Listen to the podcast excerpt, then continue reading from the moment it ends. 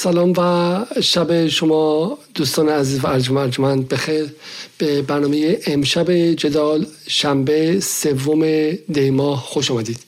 امشب درباره سفر اخیر زلنسکی رئیس جمهور اوکراین به واشنگتن صحبت می کنیم و به واسطه این سفر و تحلیل این سفر سعی می کنیم که تصویری بزرگتر از اتفاقاتی که امروز داره میفته رو به شما ارائه بدیم. در سه ماه گذشته تمام تلاش ما در جدال این بود که تا حد ممکن با پروپاگاندای سنگین بمباران هر روزه و حجمه بیپایان جنگ رسانه‌ای و روانی رسانه های مثل ایران اینترنشنال بی بی سی رادیو فردا و منوتو و زواید و پیوست هاشون در شبکه های مجازی مقابله کنیم و اونها رو رمز گشایی کنیم و نشون بدیم که چگونه دارن سعی می‌کنن که الگوهای روانی خاصی رو به جامعه ایران تزریق کنن. اما با فروکش کردن حتی مجازی اعتراضات خیابانی و میدانیش که ماها بود که هفته ها بود که فروکش کرده بود ما حالا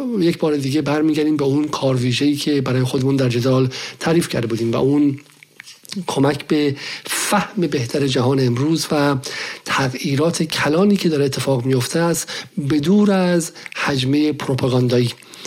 و خب خیلی از شما به ما گفتید که چرا این ماها زودتر این کار رو شروع نکردیم به این علت که وقتی که فضا به شدت توسط پروپاگاندا زیر بمبارانه سخن و تحلیل عینی و ابجکتیو و شفاف و انزمامی اونقدر خریدار نداره و اونقدر فهمیده نمیشه. اول باید دفاع کرد. اون چیزی که ما بهش گفتیم دفاع هیبریدی دفاع ترکیبی دفاع رسانه‌ای و روانی. و بعد که کمی فضا آرام شد اون موقع میشه اومد و مخاطب رو مسلح کرد به جنگ به ابزاری برای ماهیگیری. به جای اینکه بهش ماهی رو هر شب در اختیارش بذاریم. به ابزاری برای فهم بهتر جهان. و اون کاری که امشب خواهیم کرد. فقط قبل از ادامه توضیح بدم که دوستان من در بخش فنی یک قسمتی در وبسایتمون فراهم کردم به اسم فروم یا تالار گفتگو که دعوت می‌کنم ازتون که در جدال نقطه تیوی برید و ازش دیدار کنید. جایی که ما سعی خواهیم کرد که فضای با هم بودن رو فراهم کنیم. فضایی که ما بتونیم کنار همدیگه باشیم و و بتونیم یک جمعی رو با هم دیگه بسازیم. این اتفاق اتفاق بسیار مهمی است اون چیزی که ما از شما در این روزها شنیدیم این بود که خیلی از شماها در بین اطرافیانتون زیر فشار هستید. خیلی از شما موفق شدن که از اطرافیانتون یارگیری کنن و برای همین شاید روزهای سختی دارید. نزدیکانتون پدر حتی پدر مادرها خیلی ها زیر این حجمه سنگین قرار گرفتن و و بالاخره ما باید همدیگه رو بتونیم پیدا کنیم تا یک فضایی باشه که برای همفکری. اگر به سایت ما برید در این سایت من به شما می‌خوام نشون بدم در این سمت پایین سایت در اینجا به اسم تالار گفتگو. اگر روش برید می‌تونید ثبت نام کنید و در تالار گفتگو سوالات شما اتفاق میفته و ما در اینجا امتیاز دهی می‌کنیم به کسانی که نظر میدن و بعد از مدتی کسانی که امتیاز بیشتری داشته باشن می‌تونن ادمین شن خودشون در اداره اون فضا کمک کنن به صورت خیلی دموکراتیک و جمعی و گروهی و تعاونی اون قسمت اداره میشه. در اونجا کسانی که حرف های به شکلی قابل قبولی زدن حرف زدن که قابل تعمل بوده تحلیل های خوبی داشتن اونها رو ازشون مقالات مقالاتشون رو که اونجا چاپ کردن رو به سمت سایت خواهیم آورد و در اونجا منتشر خواهیم کرد و به عبارتی ما می‌خوایم این رو با همدیگه اداره کنیم. جدال چیزی نیست که ما در اینجا صحبت کنیم و در اون سمت تلویزیون و موبایل شما دریافت کنیم بلکه ما می‌خوایم از این مرحله عبور کنیم و برسیم به جای دیگری که قرار است که ما با همدیگه ما قرار است که با همدیگه تولید کنیم و این به نظر من با کمک تالار گفتگو و با کمک این فرومی که دوستان ساختن مهیاست. برای همین دعوت می‌کنم از شما به تالار گفتگو برید.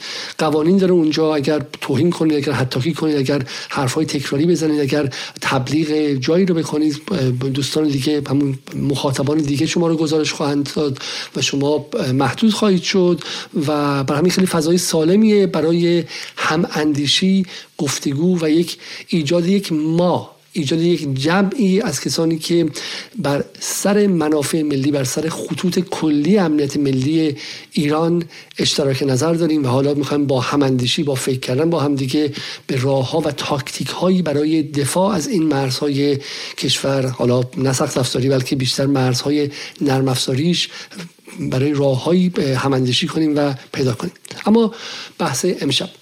زلنسکی رئیس جمهور اوکراین دو سه روز گذشته به آمریکا سفر کرد و همونطور که خواهید دید یک در در کنگره آمریکا هم نانسی پلوسی و هم معاون رئیس جمهور ازش یک استقبال خیلی گرم کردن به قول نیویورک تایمز استندینگ اویشن بود و ایستادن و ساعت ها تشویقش کردن دست دادن تا جایی که نماینده اوکراین در سازمان ملل حد زیادی جو زده شد و این نقشه رو از تلفیق نقشه آمریکا و اوکراین منتشر کرد به این معنی که ما کنار همدیگه هستیم و حتما یک کشوری ما ما با همدیگه تا زمانی که لازم باشه قرار خواهیم داشت که بعدا بعد مدت این توییت رو البته پاک کرد. خب اتفاق مهمی که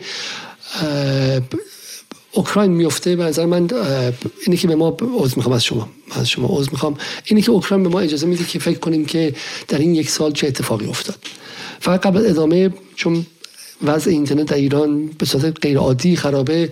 از دوستان تقاضا می‌کنم که حتما برنامه رو لایک کنن که دیگه می‌خوام شروع کنیم و اجازه بدید حداقل بقیه مطلع شن. حتی کسانی که ثبت نام کردن و به شکلی سابسکرایب هم کردن به سایت گاهی میگن که نوتیفیکیشن رو نمی‌گیرن به خاطر اختلالات اینترنت و یکی از بهترین کمک های شما اینه که برنامه رو همین الان لایک کنید تا حداقل به دست دوستان دیگه برسه. همینجا سلام عرض می‌کنم خدمت کسانی که در روبیکا دارن برنامه رو می‌بینن یا در داخل ایران به روش های مختلف برنامه رو می‌بینن. خب چه اتفاقی افتاد؟ زلنسکی به, به واشنگتن رفت و تصویر روزنامه های غربی تصویر رسانه های غربی ما میگه که استقبال خیلی وسیع ازش شد و جنگ جنگ تا پیروزی.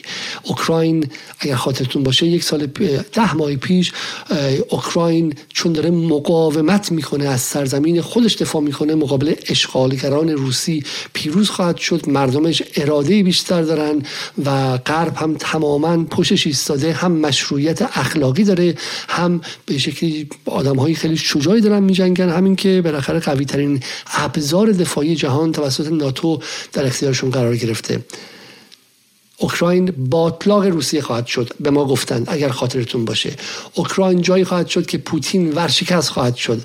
تحریم های آمریکا هم برش اضافه خواهد شد و این کار روسیه رو تمام خواهد کرد. پوتین به خاطر اینکه در کرونا زیاد تنها مونده دچار جنون شده. این رو به ما گفتن. حتی در همین برنامه جدال کسی مثل پویا ناظران از اقتصاددانان نولیبرال و نزدیک به اقتصاد آنلاین گفت که پوتین به زودی یا خودکشی می‌کنه یا از سلاح اتمی استفاده می‌کنه یا ارتش روسیه علیش کودتا می‌کنه و پوتین رو به عنوان یک فرد دیوانه کنار می‌ذاره. به ما گفتند. و حالا ده ماه از این جنگ گذشته و اتفاقاتی که میفته متفاوته. اما قبل از اون بزنین یک دیداری کنیم از پروپاگاندایی که در این مدت به خورد مردم دادن. اورشلیم پست Russia will lose the war against Ukraine. Here's why. این مال مال 21 سپتامبر. مال خیلی وقت پیش نیست. مال اول مهره که روسیه بازی رو شکست خواهد خورد. روسیه در اوکراین در حال شکست خوردنه. رئیس ارتش انگلستان گفت. فاینانشال تایمز دولت کریمه انگلستان. The human cost of Russia's war in Ukraine continues to grow. هزینه انسانی روسیه در اوکراین همچنان مشغول افزایش است. گزارش دولت انگلیس. Will Russia slide into the Ukrainian swamp آیا روسیه به باطلاق اوکراین خواهد لغزید آقای جیمز جفری در الشرق الاوسط میگه Wall Street Journal invading Ukraine is a trap for Vladimir Putin اشغال اوکراین یک تله برای پوتینه نبوغ غرب بود که روسیه رو فریب داد کشوندش به این باطلاق و حالا کار تمومه. مال که مال ده دسامبر 2021 درست 12 12 ماه و ده روز پیش. فاینانشال تایمز دوباره در مارچ 2022 یعنی 28 اسفند How Russia's mistakes and Ukrainian resistance altered Putin's war. چگونه خطاهای روسیه و مقاومت اوکراین سر جنگ پوتین رو عوض کرد. آتلانتیک کانسل شورای آتلانتیک نزدیک به ناتو. دوم آپریل دوازده اردیبهشت سال گذشته سال سال جاری. پوتینز وار یوکرین can defeat Russia but urgently needs more weapons. و حالا یک باره به تدریج از اردیبهشت شروع کردن که نه ما داریم می‌بریم. روسیه داره شکست می‌خوره ولی سر کیسه رو شل کنید. پول پول پول. پول بدید که اسلحه برای اوکراین بخریم. اگر بتونیم بلافاصله اسلحه بدیم کار روسیه تمومه. و بعد می‌رسیم به اینجا. نوامبر 20 نوامبر. اعلام میشه که از 24 ژانویه تا 20 نوامبر یعنی از تقریبا چهارم بهمن سال 1400 تا اوایل آذر این میزان پول خرج شده. چه کسانی خرج کردن؟ این گفته آقای بی بی سی است. 18 میلیارد دلار تا این لحظه توسط آمریکا. دو سه دهم میلیارد توسط آلمان. یک و نه دهم میلیارد توسط انگلیس. یک و هشت دهم توسط لهستان بیچاره. یک میلیارد تقریبا توسط کانادا نیم میلیارد فرانسه جمهوری چک تقریبا بازم نیم میلیارد. جالبه که جمهوری چک رو مجبور کردن همونقدر به سلفه که فرانسه عظیم با اونم پول. سوئد تقریبا 400 میلیارد دلار. استونی 330 میلیارد دلار و غیره. و بعد اینجا یک دفعه صداها عوض میشه. Europe accuses US of profiting from war. اروپا در پولیتیکو میگه. اروپا آمریکا رو متهم می‌کنه که داره از این جنگ سود می‌بره. نیویورک تایمز.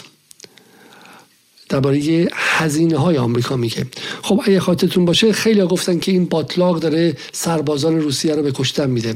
بارها و بارها از عددهای عجیب تا دیویست هزار کشته روسی صحبت کردن. گفتن که بچه های روسی رو که نه سواد چندانی دارن نه آشنایی با سلاح ها دارن نه چیز دیگه میفرستن به اونجا. گاهن گفته شد که حتی اینها جوراب گرم ندارن که با اوکراین بجنگن.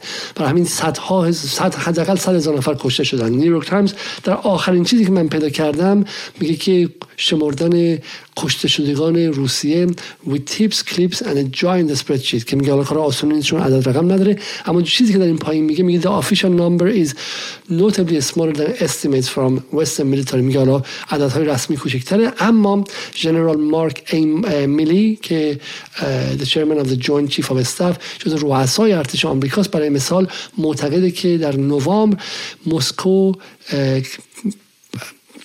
کجلتیز در واقع کشته شدگان و مجروحین رو با هم میگن. بالاتر از 100 هزار نفر در اینجاست. خب کشته و مجروح. بعد میگیم ای ای شما پارسال از 100 هزار تا کشته تا حتی اوایل اردیبهشت صحبت می‌کردین. چطور شد؟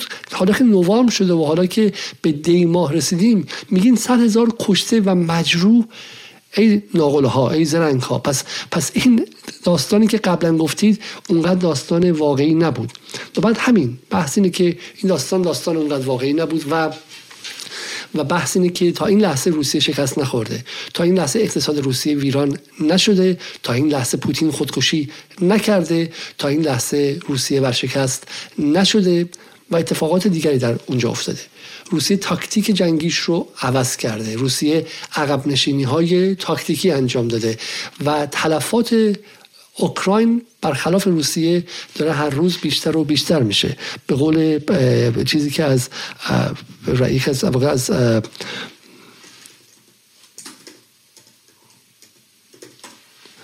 از اورسولا فون دلاین رئیس کمیسیون اروپا گفته میشه در سخنرانی چند هفته قبل خود برای افشای قضاوت روسیه ناخواسته اعلام کرد که 100 هزار سرباز اوکراینی تا این لحظه به قتل رسیدند. امری که دستگاه عرید و طویل پروپاگاندای غربی تا کنون به دقت از اعتراف بهش خودداری کرده بود. تا همچنان بنزین به آتش جنگ ریخته و توهم پیروزی در میدان جنگ را زنده نگه دارد. ولی یک دفعه اورسولا فوندرلاین میگه که بیش از 100 هزار اوکراینی کشته شدن در حالی که این ور چی؟ این ور دیگه نمی‌تونن بگن که 100 هزار روسی کشته شدن. چند هزار روسی کشته شدن؟ برای پیدا کردنش نه سراغ نیویورک تایمز رفت که جمع میبنده با هم دیگه و میگه 100 هزار نفر مجموعاً از از کشته و مجروح شدن. بعد بریم سراغ بی بی سی روسی و ما در اینجا آمار واقعی رو پیدا کردیم. بی بی سی روسی که با کمک گوگل ترنسلیتور شما می‌تونید بخونید. میگه که what is known about the losses of Russia during the 10 months of the war in Ukraine. آنچه دیگه درباره هزینه های انسانی روسیه در این ده ماه می‌دانیم. خب چی میگه اینجا؟ در پایینش میگه که Therefore, according to the most conservative estimate, the losses of the Russian army and the National Guard in Ukraine could be more than 21,000. میگه که کشته شده هاشون از 21 هزار تا ممکنه که بیشتر باشه. اگرچه در بالا داره میگه که از of December 23 تا 23 دسامبر که میشه تقریبا اول ماه دی we were able to confirm information about 10,505 dead. ما میتونستیم فقط درباره 10,505 سرباز کشته شده روسی اطلاعات بدیم ده هزار و پونصد نفر کجا؟ صد تا دیویس هزار نفری که پارسال می‌گفتن. یعنی هشت ماه پیش پس از آغاز جنگ از صد هزار کشته حرف می‌زدن. حالا از ده هزار تا و میگن که این نه کم ممکن تا 21 هزار تا باشه. ولی عدد پایین باز یک بار بی بی سی هم میگه. میگه the total uh, irretrievable losses of Russia. این uh, مجموعه غیر قابل برگشت هزینه های روسیه 95 هزار نفر. 95 هزار مجروح و کشته اینا رو با همدیگه قاطی می‌کنه و میسینگ و و مفقود اثر همه رو با همدیگه قاطی کرده و این عدد کنار همدیگه گذاشته عدد سازی کنن. حالا چه نتیجه می‌خوام از این حرف ها بگیریم ما در اینجا؟ نتیجه که می‌خوام بگیریم اینجا نتیجه خیلی پیچیده ای نیست. نتیجه این که مثل هر جای دیگه ای مثل ایران مثل وضعیت جنگ هیبریدی سه ماه گذشته در ایران ما در مقابل چشممون از 25 فوریه و چه بسا از قبل از اون از حدود اوایل دسامبر با یک پروپاگاندای تمام عیار درباره روسیه طرف بودیم. من اینجا شخصا در برنامه‌ای که با پریسا نصرآبادی داشتیم در اول بهمن گفتم که هنوز قبل از اینکه جنگ شروع شه که غرب داره تمام تلاشش رو می‌کنه که نشون بده که روسیه است که می‌خواد جنگ رو آغاز کنه. روسیه است که اینتنشن یا نیت آغاز جنگ داره. در حالی که پوتین و این رو همچنان هم تکرار می‌کنم تا آخرین لحظه تا یک ساعت قبل از شروع جنگ منتظر بود که یک جمله از کیف صادر شه که ما به ناتو نخواهیم پیوست. و این جمله هرگز نیامد. تا یک روز قبل از آغاز جنگ و آغاز حمله از سمت روسیه زلنسکی تحریک آمیز و تحریک آمیزتر تکرار می‌کرد که ما به ناتو خواهیم پیوست. این بازگشت پذیر نیستش. هر چه زودتر به ناتو خواهیم پیوست و یک روز در میون این رو تکرار می‌کرد. و پوتین در نهایت عملیاتش رو آغاز کرد. از همون موقع از اوایل دسامبر سال گذشته یک ماه دو ماه قبل از جنگ که رسانه های غربی هر روز تبل جنگ رو می‌زدن تا اینکه نشون بدن که نیت جنگ با پوتینه و پوتینه که می‌خواد به شکلی یک طرف حمله کنه و این با پروپاگاندا روبرو بود ما وارد فاز بعدی پروپاگاندا شدیم و اونم این که روسیه داره شکست می‌خوره روسیه داره شکست می‌خوره. چرا این حرف رو می‌زدن؟ چون اگر روسیه داره شکست می‌خوره ما باید تمام تلاشمون بکنیم که اوکراینی ها رو بهشون کمک بیشتری برسونیم. و بعد هم نباید بپرسیم که اصلا این جنگ برای چی شروع شد؟ واسه چی دارن میجنگه واسه چی مردم اوکراین کشته میشن؟ واسه چی دارن آواره میشن؟ و نپرسیم که ناتو چی می‌خواست؟ مگه ناتو در دهه 90 میلادی قول نداده بود که وارد اوکراین نشه وارد لهستان نشه؟ چی می‌خواست؟ مگه قول به گورباچوف نداده بود؟ مگه تعهد نکرده بود؟ چه اتفاق افتاد؟ برای اینکه این سوالات نکنیم یک قصه برای ما ساختن. مردم بیگناه اوکراین با دستان خالی انگار مثلا لبنانیا دارن مقابل اسرائیل میجنگن با اون همه اسلحه. مردم دست خالی لبنان اوکراین با دستان خالی دارن مقابل این ابرقدرت روسیه این حیولای بیپایان میجنگن. انگار نه انگار که این حیولای بیپایان از دور تا دور توسط ناتو محاصره شده و اون که داره هی مرتب انگولکش می‌کنه از گرجستان از لیتوانی از استونیا از جاهای مختلف. هی داره دندونهای تیز موشکهای بالستیک اتمی ناتو رو نزدیک و نزدیک و نزدیکتر می‌کنه تا روسیه رو خفه کنه و از داخل هم که توسط امثال به شکلی اون نیروهای لیبرالش مثل مثل کاسپاروف و مثل نوالنی و غیره از داخل داره سعی می‌کنه که انقلاب مخملی را بندازه. این خبرها نیستش. نه نه. انگار روسیه است که متخاصمه و داره میاد. و این سوال ما نکردیم. و بعد اتفاق دیگه شروع شد. اون میلیتاری اندستریال کامپلکس یا اون مجتمع نظامی صنعتی نظامی شروع کرد پمپ کردن پول مردم. دو قسمت اتفاق افتاد. یک اروپا. پول اروپا رو کشوندن به سمت آمریکا. آلمانی که تا به حال هزینه نکرده بود از بعد از جنگ جهانی دوم در مسائل نظامی موظف شد زیر تپانچه ای که او آمریکا و CIA و پنتاگون روی سرش گذاشتن به علاوه مجموعه رسانه های پروغرب و پروناتو طرفدار ناتو اسلحه رو گذاشتن اونجا و آلمان دستا رو برد بالا. خب هر چی می‌خوام بهتون میدن. و آمریکا گفت سر کیسه رو شل کن. 100 میلیارد دلار باید هزینه تسلیحاتی کنید. ببین 100 میلیارد دلار خیلی زیاده ها. عربستانی که اینقدر گاو شیردهه 80 میلیارد بودجه نظام میشه و آلمان گفت من دست بالا من هرچی می‌خوایم می‌خرم تانک اسلحه هرچی که می‌خوایم من وارد این قضیه میشم. کافی نبود. قرارداد گازت رو با روسیه قطع کن. من من دیگه گازم رو ادامه نمیدم. کافی نیست. آمریکا بمباران کرد. بمباران کرد. پروژه پروژه گاز گازرسانی روسیه به آلمان رو. خودش بمباران که و گفت گذاشت تقصیر روسیه که همه خندشون گرفت. در خود واشنگتن هم تحلیلگران نتونستن روی این قضیه زیاد مانور بدن. خب برای همین تمام فشار روی اروپا آورد.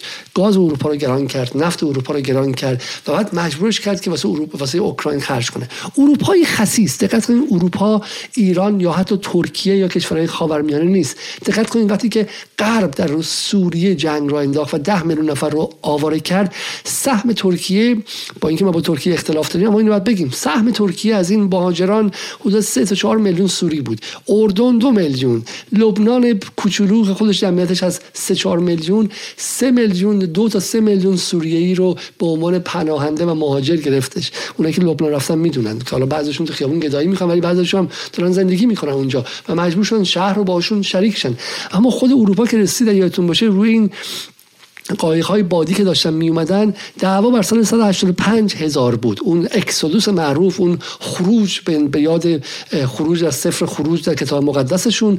185 هزار نفر می‌خواستن بگیرن دعوا شد بین ایتالیا و فرانسه و آلمان و انگلیس و غیره که چند نفر رو بگیریم نگیریم و برای همین دقت کنید که اروپایی که اینقدر خصیصه برای گرفتن مهاجر الان توی انگلیس دعوا بر سر سالی 5000 6000 نفری که با سختی از همه این کشورها خودشون رد می‌کنن با قایق در زمستان میان سعی می‌کنن که از فرانسه بیان به انگلیس. بچهشون پارسال غرق شده بود به نروژ رسید اون خانواده کرد ایرانی که آقا آدم دلش کباب میشه. بچه‌ش هم نوزاد و جنازه‌ش تو نروژ پیدا کردن. بقیه‌شون هم توی دریای مانچ کشته شدن. تازه به پاشون به انگلیس که می‌رسه انگلیس می‌خواد اونا رو دیپورت کنه به سمت رواندا یک کشور آفریقایی جنگ زده. خب این این اروپای خسیس اروپای پلید اروپایی که جهان رو سه قرن نابود کرده اما حتی قربانیان خودش رو حاضر نیست بپذیره. و با سمن بخص به کارگری بگیره در زیر زمین هاش حالا الان با ده میلیون اوکراینی طرفه.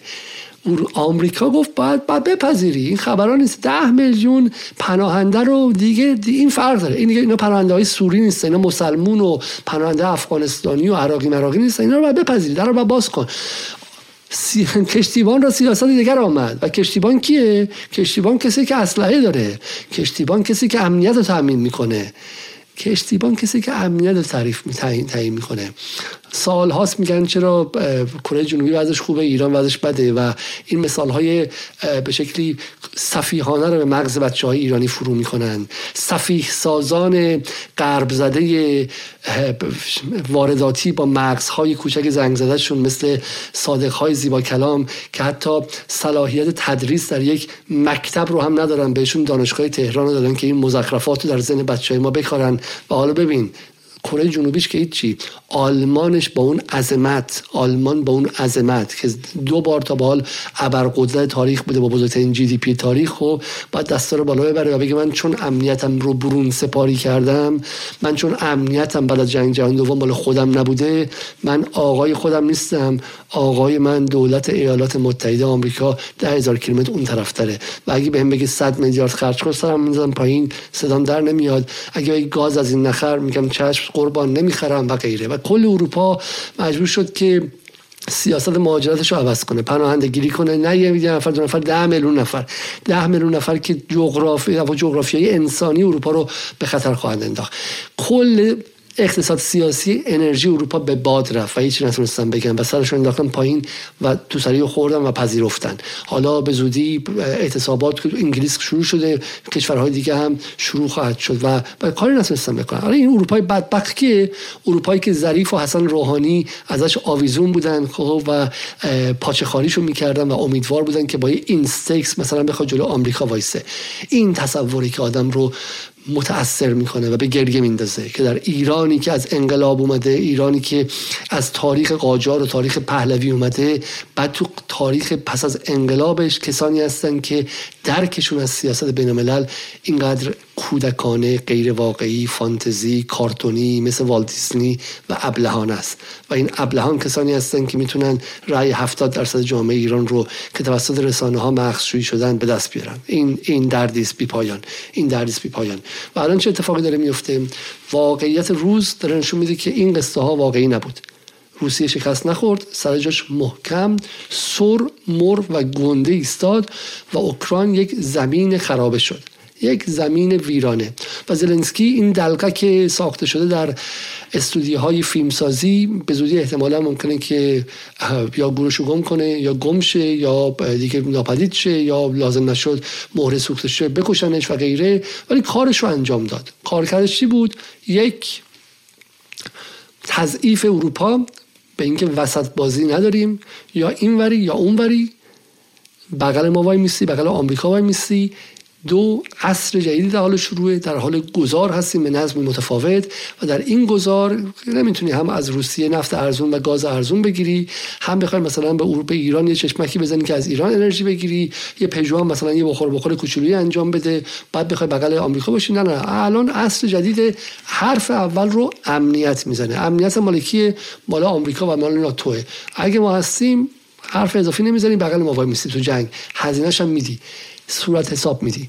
همونطور که تو جنگ اول خلیج فارس سال 1990 آمریکا برای عربستان سعودی بیل فرستاد صورت حساب فرستاد 150 میلیارد دلار گفت پولشو میدی که من با صدام بجنگم برای تو الان در مثل اروپا بیل میفرسته و اروپا هم صداش در نمیاد. خب تو این وسط زلنسکی که یک مجریه یک عمل است یک مجریه.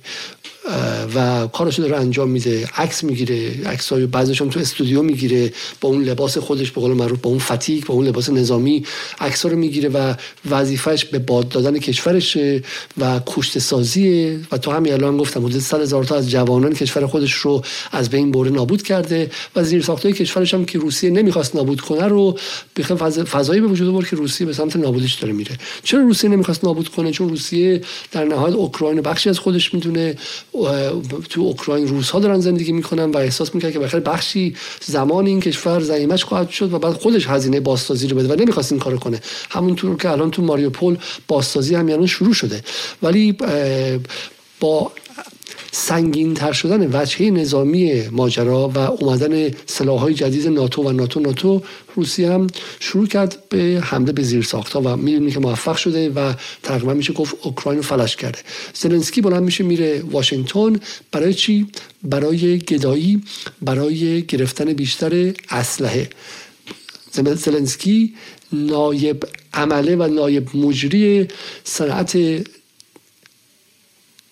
نظامی مجتمع صنعت نظامی میره اونجا یه فیلم بازی می‌کنه یه دستن براش می‌زنن تا پنجاه میلیارد دیگه براش کیسه رو شل کنن 50 میلیارد از جیب تکس ها و مالیات دهندگان آمریکایی که یه دونه مدرسه که می‌خوان بزنن یه دونه درمونگاه که می‌خوان بزنن اربده با مثلا بحث مثلا 50 هزار دلار اربده همین میره بالا و میگن که ما فعلا پول نداریم و بودجه در وضع خوبی نیست. 50 میلیارد دلار دیگه بعد آمریکا سر کیسه رو شل کنه. خب 1500 نفر در لایف هستن. یک میان پردا ببینیم تا برگردیم.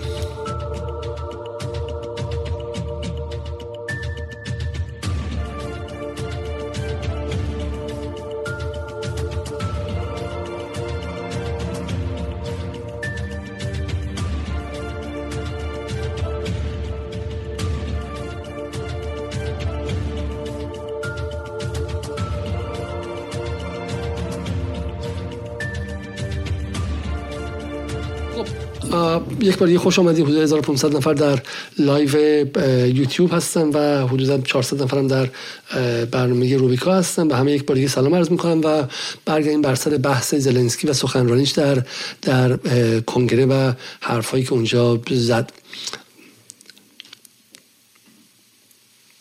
بالا اینم که داستانی که احتمالا دیدین که در بخش از این پرچمی که زلنسکی تقدیم کرد به تقدیم کرد به نانسی پلوسی و به کنگره علامت اس اس ها بود که خبرساز شد.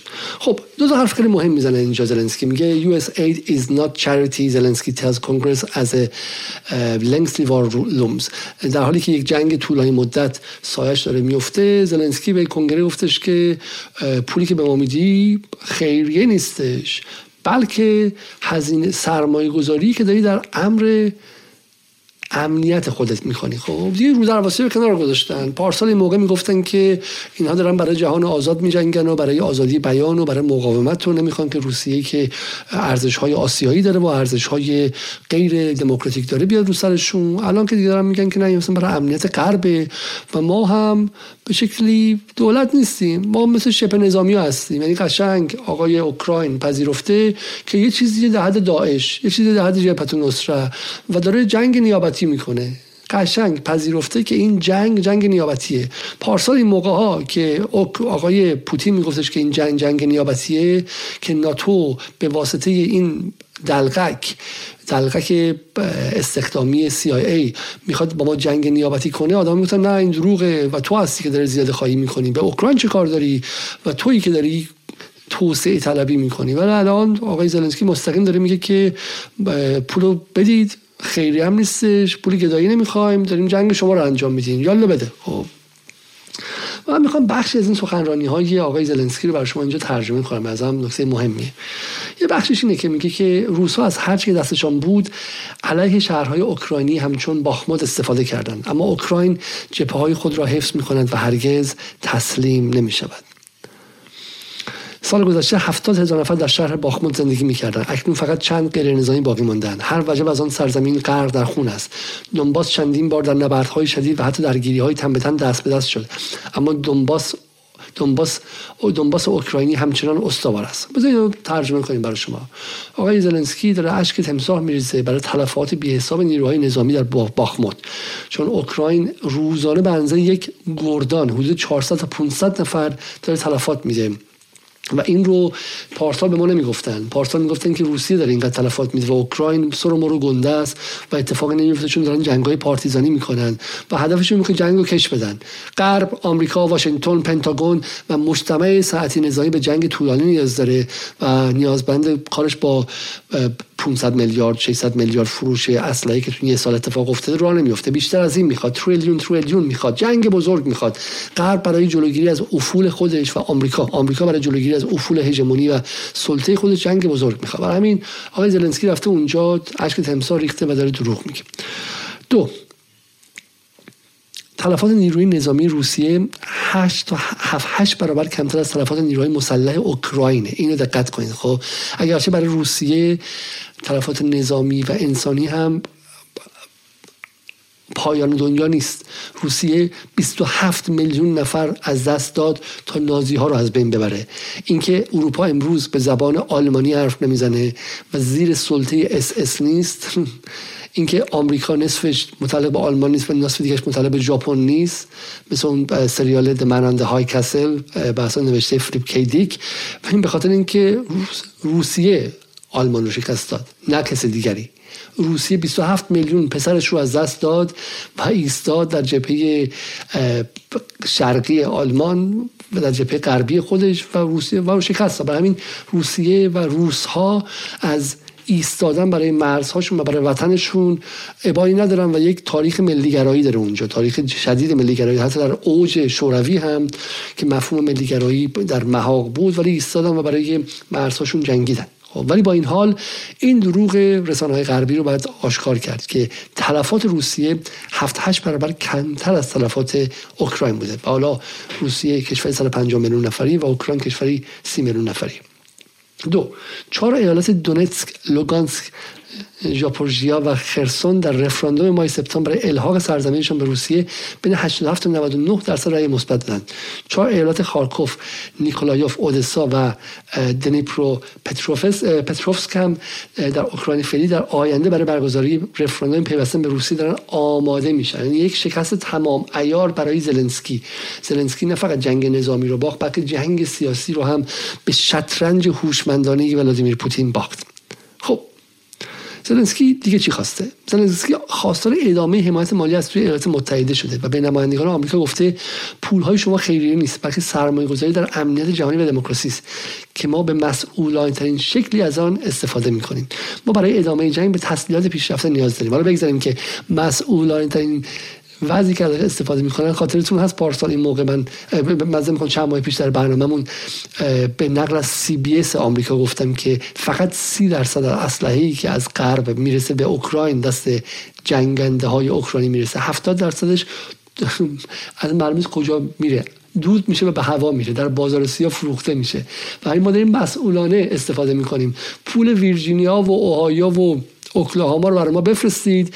برای ما اسلحه بفرستید. فقط 70 درصدش قبل اینکه به دست سربازان ما برسه معلوم نیست کجاها فروخته میشه. یه بخشش ممکنه که دست داعش و دست جبهت النصره و غیره بیفته یه بخشش ممکنه دست خود روسا بیفته دست بازار سیاه بفته. یه بخشش که حالا میگن تو دارک وب داره فروخته میشه توی وب به شکلی سیاه و تیره داره تاریک داره فروخته میشه که تازه اون بخش خیلی خیلی کوچیکشه. بخش دیگه ممکن دست ایران و روسیه و غیره بیفته کسی نمی‌دونه. ولی با این حال آقای زلنسکی میگه ما خیلی مسئولانه داریم از اونها استفاده می‌کنیم. میگه ما علیرغم تمام مشکلاتی که با آنها دست و پنجه نرم می‌کنیم به مقاومت خود در برابر متجاوزان متجاوزان ادامه می‌دهیم. جنگی که اکنون علیه ما به راه افتاده تنها مربوط به اوکراین و اروپا نیست بلکه به آینده دموکراسی در جهان و دفاع از مردم مربوط می‌شود. تصویب سریع این بودجه نه تنها نفوذ روسیه در منطقه را متوقف می‌کند بلکه به طور کلی دموکراسی را حذف می‌کند. حفظ می‌کند دموکراسی رو حفظ می‌کند فکر کن مثلا توی مجلس جمهوری اسلامی یکی بیاد و در این ابعاد دروغ بگه. ببین ما در ایران میگیم تو ایران فساد هست مثلا صدا ما به مردم کاملا راست نمیگه. ولی باور کنید که این سیرکی که در کنگره آمریکا پریروز برگزار بود سر دروغ های جمهوری اسلامی و پوتین و چین و همه این کشورهایی که مدعی دموکراسی نیستن و به خودکامگی معروف هستن رو روی هم جمع کنید از همون روز سیرک کنگره نبود که طرف اومده مثل سیلزمن ها داره سیلزمنشیپ می‌کنه داره فروش تخت تخت تخت در خونه. سلام این وسیله رو می‌خوایم بخرید؟ خیلی عالیه. چه می‌دونم رفتیم تو رفتیم تو نمایشگاه ها که میان میگن که از این چیزا دارن که هزار کار می‌کنه هویج می درست می‌کنه هویج رنده می‌کنه سیب رنده می‌کنه. چه می‌دونم بچهتون از مدرسه میاره بعد می‌بری خونه می‌بینین که هیچ کاری نمی‌کنه. خب اصلا به درد مفت نمی‌خوره. این داره سلزمنشیپ انجام میده. داره فروشنده خانه به خانه است. میگه اگه به ما یه 5 میلیارد دیگه بدین دموکراسی حفظ میشه. دموکراسی اصلا قشنگتر میشه شکوفاتر میشه. خوشگل دموکراسی قشنگ. 5 میلیارد دلار 5 میلیارد دلار به ما بدی تموم میشه دموکراسی. کجا؟ آمریکایی که دارن انسولین سگ به بچه‌هاشون می‌زنن چون انسولین واقعی ندارن. و دولت رفاه در آمریکا در انگلیس در بقیه کشورها هر روز داره بیشتر زیر ضرب میره.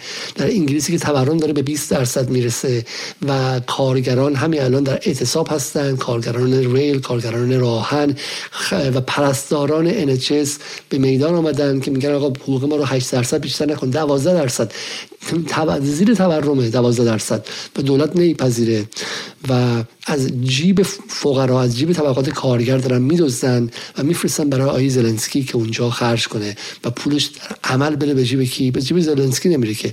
به جیب هلیبرتون میره به جیب کارخونه های سلاح سازی میره و و بعد هم جنگی سازی فضا و بعد هم فشار بیشتر به اروپا برای اینکه افول آمریکا رو به تعویق بندازه خب اما ترجمه کنیم سخنان آقای زلنسکی رو. یک ما با این بازاریابی حرفه‌ای برای صنعت جنگ مواجهیم تأمین مالی بیشتر رژیم زلنسکی یعنی ادامه دار شدن جنگ خونریزی ویرانی و بحرانهای اقتصادی بیشتر. این جنگ برای آمریکا که فاصلش با اوکراین زیاده و کاملا نیابتی براش محسوب میشه سود زیادی داره. اما اروپا و اوکراین اوکراین که کاملا نابود شد و اروپا هم در حال فرسوده شدن در این جنگ خواهد بود. در حالی که در شهرهای اروپا کارگران معلمان پرستاران و قطارها اعتصاب می‌کنن این دلقک چش در چش مردم دنیا میدوزه و فرمان اربابان خود میگه پوتین شکست خورد و در آینده شکست بزرگتری محتمل میشه. اینجاست که نقش پروپاگاندا مشخص میشه. اگر اگر اخبار به ما راست گفته بودن که آقا پوتین در حال شکست خوردن نیست که تعداد کشته شده های پوتین ده هزار نفر یا حد اکثر 20 هزار نفره و تعداد کشته شده های اوکراین اونطوری که از زیر زبون خانم فون‌درلاین اومدش بیرون صد و خورده هزار نفره. بعد دیگه مردم می‌گفتن بسه. بس enough is enough ما دیگه پولمون نمی‌خوام خرج کنیم. هم ما رو ورشکست کردی هم بچهای اوکراینی کشتی هم ده میلیون نفر پناهنده کردی و آواره کردی. هم جنگ در حال شکست خوردنه. اینجاست که نیویورک تایمز وارد میشه واشنگتن پست وارد میشه وال استریت جورنال وارد میشه بی بی سی بی بی سی انگلیسی وارد میشه سی ان ان وارد میشه و بقیه وارد میشن. اینجاست که امپراتوری های دروغ غرب وارد میشه. اینها پیوست اون صنعت نظامی هستن. اینها پیوست اون دولت پنهان در غرب هستن. دولت پنهان ای کاش تاج زده از زندان بیرون بود تا دولت پنهان در آمریکا رو بهش نشون بدیم. بفهمید دولت پنهان در ایران نیست. دولت پنهان در آمریکاست و چنان ریشه داره که شما اصلا نمی‌تونید ببینیدش. اما قسمت بعدی سخنرانی آقای زلنسکی به ما مربوط میشه. و اون بحث If your patriots stop the Russian terror against our cities, it will let Ukrainian patriots work to the full to defend our freedom. بحث ایرانه با آقای زلنسکی سه بار از اسم ایران استفاده میکنه سه بار به ایران اشاره میکنه When Russia, when Russia cannot reach our cities, but its artillery, it tries to destroy them with missile attacks. More than that, Russia found an ally in the این وقتی که روسیه نمیتونه به ما حمله کنه مستقیم از موشک ها استفاده میکنه is in this genocidal policy, Iran. Iranian de- deadly drones sent to Russia in hundreds, in hundreds became a threat to our critical infrastructure. That is how one terrorist has found the other. میگه وقتی روسیه با توپخانه خود دستش به شهرهای ما نمی‌رسه سعی می‌کنه با حملات موشکی اونها رو نابود کنه. تازه روسیه در این قضیه در این سیاست نسل کشی یک متحد هم پیدا کرده ایران. صدها پهپاد مرگبار ایران که به روسیه داده شده تاکید می‌کنم صدها پهپاد به تهدیدی برای زیرساختهای حیاتی ما تبدیل شدن. این گونه می‌شود که یک تروریست یک تروریست دیگر رو پیدا می‌کند. مسئله فقط زمان است و اگر جلوی آنها رو نگیریم به دیگر متحدان شما حمله خواهند کرد. خب اولا کلمه نسل رو دقت کنید genocide. کلمه که شادی صدر فکر کنم اولین بار استفاده کرده بود. از دل اپوزیسیون ایران هم زیاد شنیده میشه و قشنگ معلومه که narrative سازی یا روایت سازی کلان CIA پشت قضیه است. از کلمه نسل کشی باید استفاده کرد. ایران دستش در نسل کشی ایران داره پهپاد میده. اما واقعیت قضیه چیست؟ واقعیت قضیه اینه که اگر خاطرتون باشه مگه نمی‌گفتن که روسیه قراره به باتلاق بیاد؟ همین اول برنامه نشون دادم به شما. صحنه‌ای که از فاینانشال تایمز از اورشلیم پست از جای دیگه بود که Ukraine will be راشیا سوامپ اوکراین باطلاق روسیه خواهد شد. همانطور که افغانستان باطلاق شوروی شد. چرا قرار بود باطلاق شه؟ قرار بود که کشور به ظاهر کوچک اوکراین با سی میلیون نفر جمعیت بیاد و مثل افغانستان در دهه 80 میلادی از مجهزترین ابزار ناتو استفاده کنه. ناتو هم سر کیسه رو شل کنه به واسطه پولهای اروپا و این در مقابل سلاحهای روسیه با همدیگه بجنگن و در نهایت وضع اقتصادی روسیه که قابل مقایسه با مجموعه آمریکا به علاوه اروپا نیست. اروپا 20 تریلیون دلار در سال GDP EU و خود آمریکا هم هنوز 20 تریلیون دلار 40 تریلیون دلار در حالی که روسیه GDP ش یک ممیز 8 یک ممیز 9 دهم در بهترین حالت یک ممیز 9 دهم تریلیون دلار. به همین جنگ اقتصادی قرار بود که روسیه رو فلج کنه. ولی روسیه تاکتیک رو عوض کرد. و این قصه امشب ماست. قصه امشب ما قصه فقط جنگ اوکراین و زلنسکی نیست. قصه متفاوتی است. قصه است که تا به حال گفته نشده. روسیه تاکتیک دیگری استفاده کرد به کمک دوستی که تازگی پیدا کرده بود. دوستی که حدود ده سال هفت ده سال نه هفت سال از دوستیشون میگذشت. هشت سال از دوستیشون میگذشت و با همدیگه تجربه مشترکی داشتن. و این دوست به روسیه یاد داد که چگونه در باطلاق ناتو نیفته. به روسیه یاد داد که با هواپیماهای گران قیمت سخو لزوما نمی‌تونه بجنگه چون اونور ضد هوایی های خیلی خیلی گران قیمت تر و مجهزتری داره و نمی‌تونه جنگ رو به شکل کلاسیک برنده شه. چون اونور می‌تونه هم پارتیزانی بجنگه همین که ابزار خیلی خیلی کلانی داره. تو که با اوکراین نمیجنگی تو داری با آمریکایی میجنگی که تمام اطلاعات ماهواره‌ای داره تمام اطلاعات الکترونیکی رو داره هک می‌کنه بالاخره بر قدرت نظامی جهانه. یک کار بلد باشه آمریکا جنگیدنه. و روسیه مگر اینکه بخواد از سلاح سنگین هسته استفاده کنه. چه کار می‌تونه بکنه؟ اینجاست که من فکر می‌کنم که اتفاقی افتاد. ممکنه که ایران به روسیه پهباد به اون شکل معنادار نداده باشه که حالا مهر پهباد بخوره. ولی ایران به روسیه به نظر من جنگیدن متفاوت رو یاد داد. جنگیدن نامتقارن رو. جنگیدن با دستهای خالی. جنگیدن با جیب های خالی رو یاد داد. و روسیه که همزمان داغ نزدیک شدن ناتو از یک سمت رفتن به سمت یک جنگ تمام ایار با جهان غرب و تحریم اقتصادی رو داشت تجربه می‌کرد. با این جنگ آشنا نبود. اما ایران قبلا این جنگ رو انجام داده بود. ایران با دستان خالی با جیب های خالی در حالی که زیر تحریم بود با غرب جنگیده بود. در عراق در سوریه. و ایران این جنگ رو بلد بود. بگذاریم که در دهه 80 میلادی در دهه 60 شمسی هم مقابل عراق که عملا تمام اروپا و شوروی اون موقع و آمریکا بودن ایران با جیب خالی جنگیده بود. ایران جنگیدن با جیب خالی رو بلده. اما قبل از اینکه ادامه بدیم در مقابل حرفای آقای از می‌خوام در مورد حرفای آقای زلنسکی من چند نکته فقط بگم و بعد وارد داستان این بشیم که چگونه ایران به قضیه وارد شد. آقای زلنسکی جملهش این جمله است که یک تروریست به تروریست دیگه داره کمک می‌کنه یک تروریست تروریست دیگر رو پیدا کرده. مسئله فقط زمان است اگر جلوش رو نگیریم دیگه به دیگر متحدان شما حمله خواهند کرد. در برنامه های جدال درباره جنگ هیبریدی اگر خاطرتون باشه بارها بارها تصاویری نشون دادیم که تبهکاران اپوزیسیون در هر جای دنیا که تظاهرات کردن کنار پرچم های شیر و خورشید و پرچم های کموله و دموکرات و غیره یک پرچم اوکراین هم هوا کردند. به عبارتی سعی کردن که پرونده ایران و پرونده اوکراین رو به همدیگه گره بزنن و ازشون دوقلو بسازن. و زلنسکی هم در کنگره دقیقا داره همین کارو می‌کنه. داره سعی می‌کنه که ایران رو هم پاش رو بکشونه به این جنگ اوکراین و فکر می‌کنه که خیلی کار بزرگی داره می‌کنه. و در ایران هم خب ادعی سر عربدشون بالا میره که ای وای ما داریم پامون کشیده میشه به باطلاق اوکراین و غیره و وحشت برشون میداره. و امشب توضیح خواهم داد که زلنسکی کنگره و همه اینها چقدر در توهم خودشون به سر می‌برن. اما یک جمله پایانی هم گفت زلنسکی و اون که با اشاره شده با اشاره به نزدیک شدن به جشن پایان سال گفت که اوکراینی ها کریسمس را علیرغم جنایات جنگ جشن خواهند گرفت و تاکید کرد که حتی اگر برق نباشد چراغ ایمان ما به خودمان خاموش نخواهد شد. اگر سربازان روسی با پهپادهای ساخت ایران به ما حمله کنند و مردم ما مجبور شوند شب کریسمس رو در پناهگاه به سر ببرند اوکراینی ها باز هم سر سفره تعطیلات گرد هم خواهند آمد و به یکدیگر روحی خواهند داد. زلنسکی فراموش کرد. که بگه که همسرش هفته هم همسرش که روی مجله ووگ بود و برای غربی ها مدلینگ می‌کرد و زیبایی خودش رو نشون می‌داد وسط جنگ هفته پیش در پاریس چه هزار دلار خرید کریسمس کرد. در حالی که مردم فقیر و طبقات پایینی و کارگر و مستضعف اوکراین راست میگه دارن با شم زندگی می‌کنن. همسر آقای زلنسکی چهل هزار دلار خرید کریسمس کرد و این خبری بود که لو رفت. و بحث اصلی اینه اینه که زلنسکی فکر می‌کنه که چیزی رو کشف کرده و اونم این که ایران رو می‌خواد بکشه به اونجا قافل از این که کسی در ایران سالها قبل ایران و روسیه رو به همدیگه نزدیک کرده.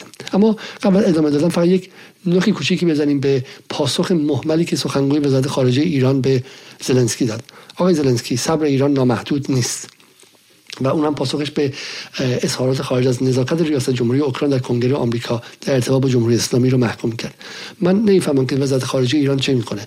اگر واقعا دروغ گفته زلنسکی که به نظر که دروغ گفته باشه چون حتی به شکلی قبلا هم خود اوکراین میگه که ایران هنوز موشک بالستیک مثلا به روسیه تحویل نداده خب؟ و اگر تحویل نداده اگر ایران به شکلی فقط نوها تحویل داده چه علتی داره که ایران به تو دهنشون بزنه ایران به اینکه خیلی خیلی خیلی جدی وایسه و اربده بزنه و اونها رو به دروغگویی متهم کنه و خیلی جدی جلوشون بیسته. چرا باید بیاد و اینقدر منفعلانه بگه که ما مثلا چه می‌دونم ما از می‌خوام. ما مثلا صبرمون نامحدود نیستش. اصلا باور نکردنیه. کشوری که دهنش باز کرده به ایران میگه تروریست. میگه تروریست تروریست دیگر رو پیدا کرده. داره جنگ رو می‌خواد بکشونه به پای ایران. داره سعی می‌کنه که پای ناتو رو مثلا به ایران باز کنه پرونده ایران رو واسه کنه به شورای امنیت. چه صحبت کرده این سخنگوی وزارت خارجه ایران داشت در زلنسکی؟ به جای اینکه زلنسکی رو که یک تبهکاری که کشورش رو نابود کرده بعدم چه می‌دونم بدون اینکه مستندی رو کرده باشه داره ایران رو متهم می‌کنه این چه وضعیه؟ و از وقتی دردناکتر میشه که ببینیم که این فقط سخنگوی وزارت خارجه نیستش. خود آقای امیر عبداللهیان هم فکرم که همین اواخر بودش. من دقیقا نمی‌تونم ببینم اینجا ولی گفتی که ثابت شود روسیه از پهباد ایرانی استفاده کرده بی تفاوت نخواهیم بود. ایران و روسیه دارای همکاری دفاعی هستند. ولی در روسیه رو تهدید کردی که ما نبودیم. کی بودش؟ اگه ما بفهمیم روسیه چنین خطایی کرده ما پدرش رو در میاریم. ما شوخی نداریم. و این داستان داستان مهمی است که امشب باید بهش بپردازیم. اینکه ایران یک کشور نیست دو کشوره و به رغم اینکه حسن روحانی و جواد ظریف به ظاهر از وزارت خارجه رفتن اما همچنان اون تفکر پابرجاست و داره برای خودش بازی می‌کنه و هنوز که تکلیف به نظر میاد که مشخص نیست. مشخص نیست که ایران به شکلی چرخش به شرق کرده یا هنوز می‌خواد بخشی از شرق باشه بخشی از غرب باشه. و این نکته خیلی نکته مهمیه. اگر ما این موضوع رو بفهمیم کلی از دعواها مشخص میشه برامون. حتی بحث جنگ هیبریدی هم مشخص میشه. معلوم میشه چرا بخش از اصلاح طلبا آتش بیار مرکه در این هفتاد روز بودن. بعد دیگه گرفتاری نمیشیم که حالا فلان آدم گرفتار خبر دروغ نمیشیم که وای به ما عکس نشون بدن فلان زن رو تو خیابون با باتوم زدن. تمام بیچاره شدیم اسلام به خطر افتاد وجدان ها درد گرفت چیم سه روز خوابمون نره بعد با برادرمون حرف نزنیم بعد فلان شه. ما در جدال به شما همیشه گفتیم. پشت هر اتفاق و پشت هر خبری ژئوپلیتیک خوابیده و کسی که سیاست رو بدون فهم ژئوپلیتیک دنبال می‌کنه نابیناست. کسی که سیاست رو بدون فهم معادلات کلان ژئوپلیتیک پشتش می‌خواد بفهمه چیزی نیست جز کسی که بازیچه پروپاگاندا میشه. بازیچه رسانه ها میشه و مثل عروسک خیمه شب بازی هر خواستن احساسش رو بالا می‌برن احساسش رو پایین میارن بالا می‌برن پایین میارن یه دونه عکس بهش نشون میدن که پلیس باتوم تو سرش زده این دیگه میگه جمهوری اسلامی باید برود. یه دونه عکس دیگه بهش نشون میدن میگه حالا باید فلان شود. خب اصلا بذار کردستان هم جدا اصلا من بلوچستان هم نمی‌خوام و غیره. و ما معتقدیم که بحث بحث ژئوپلیتیک. و در ایران چه بحثی است؟ در ایران در داخل ایران ما با دو جناح طرفیم. جناحی که همچنان چشمش به غرب است. همچنان یک صدایی که از پشت در میاد میگه ای می‌خوان در باز کنن. آمریکا برای برجام چراغ سبز نشون داد. برای برجام برای برجام. هنوز دنبال اینه که از به شکل آب از, از آمریکا آبی گرم شه. هنوز دنبال اینه که ارباب غربی یک آشغال تکه نان گندیده کپک زده جلوش بذاره. این سکس براش کافی نبود. پاره شدن برجام براش کافی نبود. سه سال منتظر اروپا بودن براش کافی نبود. منتظر آمدن بایدن بودن براش کافی نبود. اینکه بایدن اومد براش چیزی هم گرم نشد براش کافی نبود. اینکه حالا بذار انتخابات کنگره انجام شه بعد بایدن دستش باز میشه میاد پای برجام و اتفاق نیفتاد براش کافی نبود. هیچی براش کافی نیست. چون این به شکلی به صورت سخت افزاری نه مغزش رو با, با زیر سلطه غرب بودن ساختن. ادهشون که غرب زده هستن به معنای استعماری کلمه یعنی مخهور غرب هستن. بسیارشون به ویژه کسانی هستن که از بکراند به شکلی انقلابی میان بعد اومدن خارج از کشور درس خوندن. چون در ایران درکشون از غرب کاریکاتوری بوده وقتی اومدن بیرون دیدن که غرب اون کاریکاتور نیستش. زن و مردم تو خیابون مشغول به شکلی لهو و لعب نیستن و از نظر زندگی شخصیشون هم خیلی شاید منزهتر و پاکیزه‌تر از چند آدما تو ایران باشن. از نظر زندگی دیگهشون هم فلان. بعد اون تفکرشون در مورد غرب فرو ریخته. برای ما همیشه اصرار داریم در جدال که شما از غرب کاریکاتور نسازید. غرب رو به خاطر اینکه آدم ها با سگشون ازدواج می خالی بندی از کجا آوردین؟ آدم ها با سگشون ازدواج می‌کنن. آدم ها چه زنشون به عنوان سگ تو این چرت و از کجا آوردید؟ خب این مزخرفات رو میگید بعد طرف میاد تو غرب می‌بینه که طرف میاد دانشگاه می‌بینه که چند ساعت هفت صبح همین بیدارن دارن درس می‌خونن دوازده شب چراغ خاموش می‌خوان از دانشگاه میرن بیرون. بعد خیانت هم نمی‌کنن داخل زندگیشون بعد بعد فرو میپاشه. از غرب تصویر واقعی بدید. بگید که آقا اون مشکلی که ما باش داریم ژئوپلیتیک غربه. غرب ما شرقی ها ضعیف ها رو سه, سه, سه قرن استعمار که الان سرمون بم می‌زنه. برام تحریممون می‌کنه. دشمن ماست چون داره از ما باوشتر بوده داره از ما می‌کنه. خب این دشمن ماست. بعد این دستش رو سلاحش رو قطع کنیم بدون اینکه قصه بسازیم سرش. خب برای خودشون هم تاریخی دارن. تو تاریخشون ممکن از ما خوشحالتر باشن بدحالتر باشن. به ما ربطی نداره. ما غربی نیستیم. خب داخل خودشون یه تاریخ دیگه ای دارن. مسئله زن رو جور دیگه ای حل کردن. درون تاریخ خودشون. مسئله خودشونه. مسئله ما نیست. ما تاریخ متفاوتی داریم. ما تاریخمون از جای دیگری شروع شده. ما هیته تمدنی متفاوتی هستیم. ما مسائلمون باید متفاوت متفاوت حل کنیم. خب مسئله زن مسئله تفاوت رو تفاوت قومیتی بحث چه می‌دونم بحث رواداری مذهبی غیره رو ما با درون تمدن خودمون حل کنیم. با صورت مسئله خودمون و صورت راه حل های خودمون. چون چشمون به غرب بوده نگاه می‌کردیم که از اون راه حل بیاد و می‌خواستیم مقابله کنیم باهاش یه تصویر کاریکاتوری ازش می‌دادیم. خب و وسلام این این قضیه این قضیه در اینجا وقتی که میاد خیلی از این دیپلمات های ایرانی خیلی از این مسئولان جمهوری اسلامی وقتی میرن در غرب درس بخونن برای همین فرو میپاشه خیلی غرب زده میشن. یه بخششون بوده. یه بخش دیگه هم بوده که یه بخش عمده از دیپلمات ایرانی به ویژه شاگردان مستقیم علی اکبر ولایتی پس از فروپاشی شوروی درس خوندن یا وارد کار شدن یا در اون موقع مغزشون شکل گرفته. و سیم کشیش انجام شده. خب فروپاشی شوروی خیلی اتفاق مهیبی بوده. شکلگیری جهان تک قطبی به زعامت آمریکا خیلی اتفاق عمیقی بوده و یک تروما بوده. یک شکاف و یک شکست سنگین ذهنی بوده و به قول معروف یک formative experience بوده. یک تجربه بنیادی شکل دهنده بوده. برای همین تو همونجا فریز شدن. نمی‌تونن بپذیرن که این داره عوض میشه. دیگه الان جهان تک قطبی نیست. برای همین هنوز چششون به غربه. اینی که لای در باز شه برجام بیاد تو. لای غرب و اینا همون کسایی هستن که از اول جنگ اوکراین وسط بازی کردن. خب وسط بازی کردن گفتن که ما جنگ اوکراین محکوم می‌کنیم. ما هم چه می‌دونم دل خوشی از روسیه نداریم و و خواستن به شکلی چراغ سبز بدن به آقای آمریکا. همین شما نگاه کنید آقای آقای عبداللهیان در فوریه سال گذشته. بحران اوکراین در اقدامات تحریک آمیز ناتو دارد. ما توسل به جنگ راه حل نمی‌دانیم. برقراری آتش بس و تمرکز بر راه حل سیاسی دموکراتیک یک ضرورت است. میگه ما توسل به جنگ را راه حل نمی‌دانیم. خب چرا این حرف حرف عجیبی؟ حالا بهش می‌رسیم چرا حرف عجیبی؟ چون در تضاد با فرد دیگری در تضاد با با بحث حالا بهش می‌رسیم با با نگاهی که آقای خامنه‌ای در این قضیه داشته. خب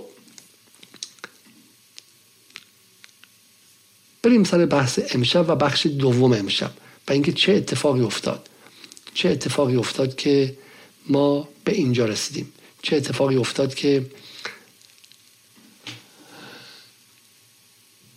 ایران در کنار روسیه قرار گرفت. چه اتفاقی افتاد که روسیه توانست در باطلاق اوکراین قرار نگیره؟ چه اتفاقی افتاد که ایران نقشه جنگ نامتقارن رو و احتمالا استفاده از پهپادهای تکنولوژی رو دست روسیه داد؟ اگه این باشه طوری هم داده که سندی هم دست غربی ها نیفته. نتونن علیه ایران پاپوشی درست کنن و این هوششه و چی شد که ایران برای خودش یک متحد در اونجا درست کرد؟ و این قصه ای که حالا با هم دیگه بگیم. من یک دونه به خاطر بحث که اندرو بینم قطع میشه یه دونه بریک دیگه از شما می‌گیرم به مدت ده ثانیه. و برمیگردم و این قصه رو میگم و برنامه رو تمام می‌کنیم.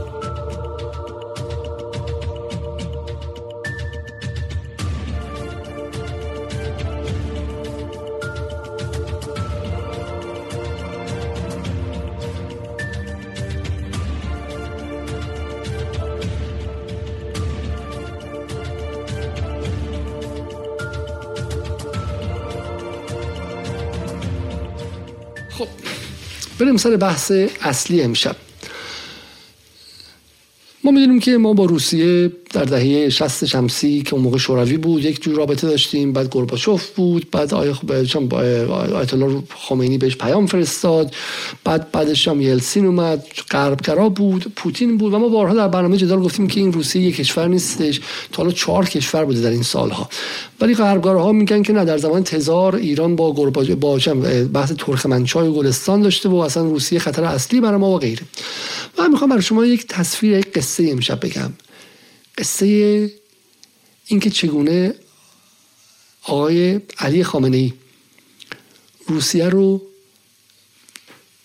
کشاند به سمت اینکه متحد ایران باشه و روسیه رو به شکلی تشویق کرد که در, در به هم زدن نظم جهانی نقش وسیعی داشته باشه. روسیه با تردید به این قضیه ابتدا نگاه کرد. و خب بالاخره ریشه های تمدنی که خود روسیه هم داشت و اون رو متفاوت می‌کرد از این کشورهای کوچیک و اینها در نهایت روسیه رو متقاعد کرد که باید چنین کاری رو بکنه. و بعد چی شد که آقای خامنه ای از دل تمامی موانع انزمامی دولت ایران که در بسیار مواقع غربگرا بود و دولت نه حتی خود بیت آقای خامنه ای هم به بخشی عمدش غربگراست تونست از این موانع بگذره درون اختیارات خودش بدون اینکه کار عجیبی کنه و و کشور رو به ایران رو برسونه به این لحظه. و این قصه که شاید شما نشنیده باشید. با من همراه باشید. خب من می‌خوام اول از همه از یک دیدار شروع کنم. از دیداری که در 28 تیر امسال اتفاق افتاد و اون هم سفر پوتین به تهران بود.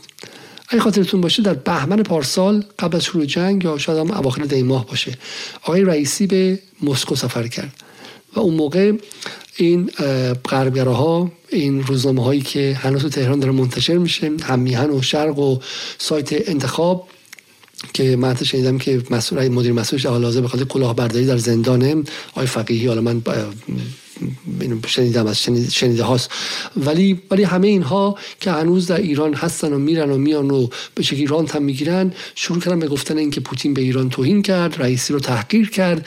پوتین با رئیسی به عنوان یک مستعمره رفتار کرد و میزش خیلی بلند بود زبان میز رو استفاده کردن و این مزخرفات و این حرفا. و ما دیدیم که پوتین خودش اومد به تهران برای چهارمین بار. یک بار سال 86 اومده بود یک بار سال 94 اومده بود یک بار سال 96 و یک بار سال 97 و برای پنجمین بار اومد به تهران. و برای دیدار با آقای خامنه اومد تهران نه برای دیدار با آقای رئیسی.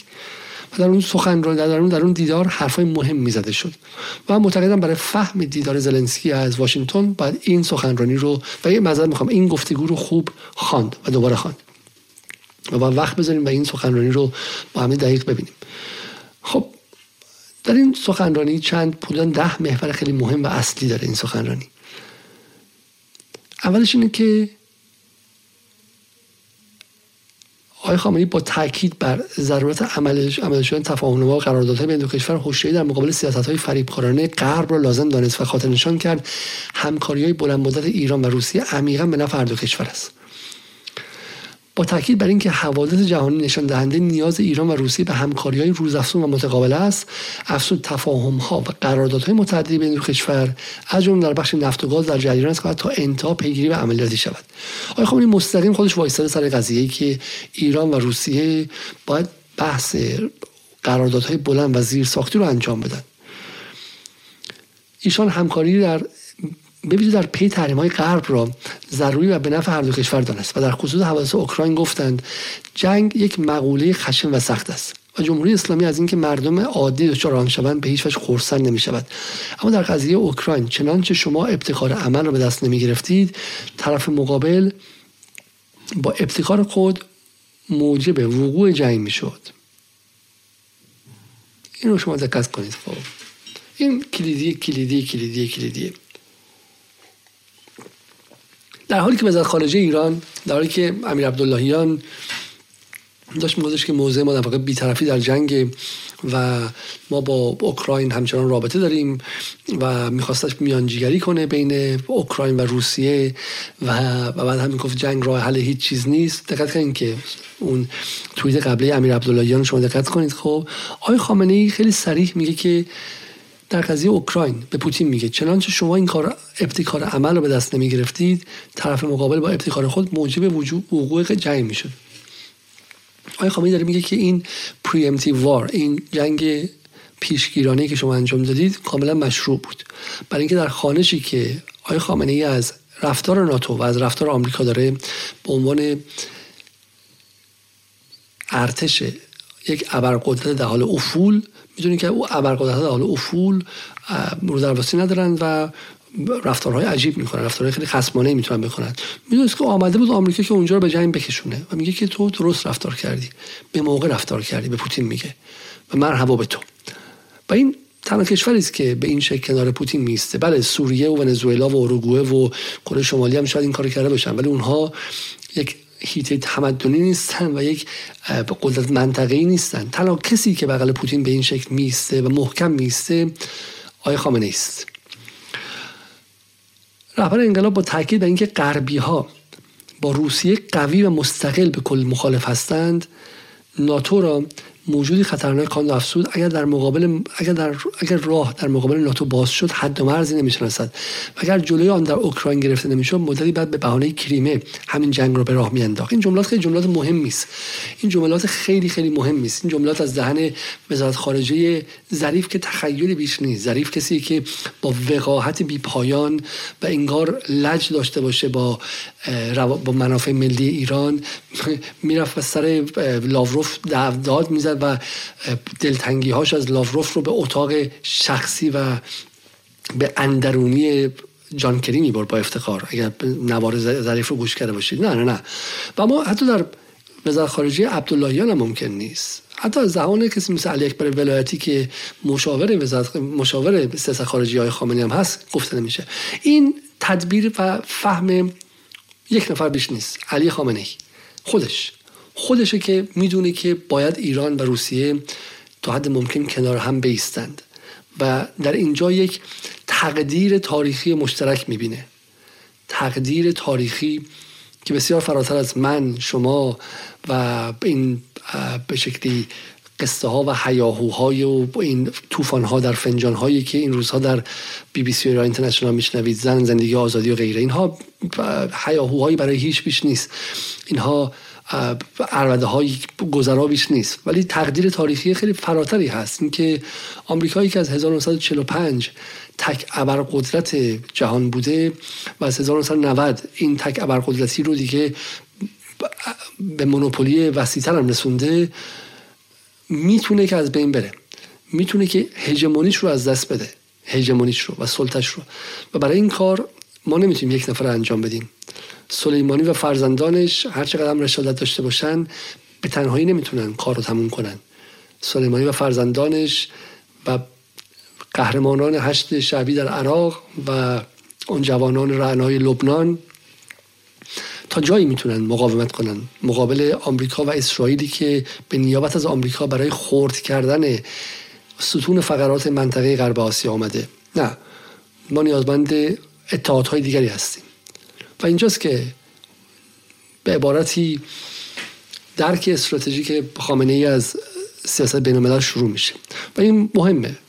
ما میگم ما در جدال بدون خجالت بدون اینکه دچار شرم شیم ژئوپلیتیک رو اولویت میدیم به مسائل داخلی و معتقدیم که مدرن دموکراتیک ترین عادلانه ترین مستضعف پرورترین کارگر پرورترین دولت جهان اگر قدرت ژئوپلیتیک نداشته باشه و اگر در جبر جغرافیایی ناملایمی قرار داشته باشه از بین خواهد رفت. ما معتقدیم که آلنده در شیلی حکومت عادلانه و عدالت پروری بود اما از بین رفت.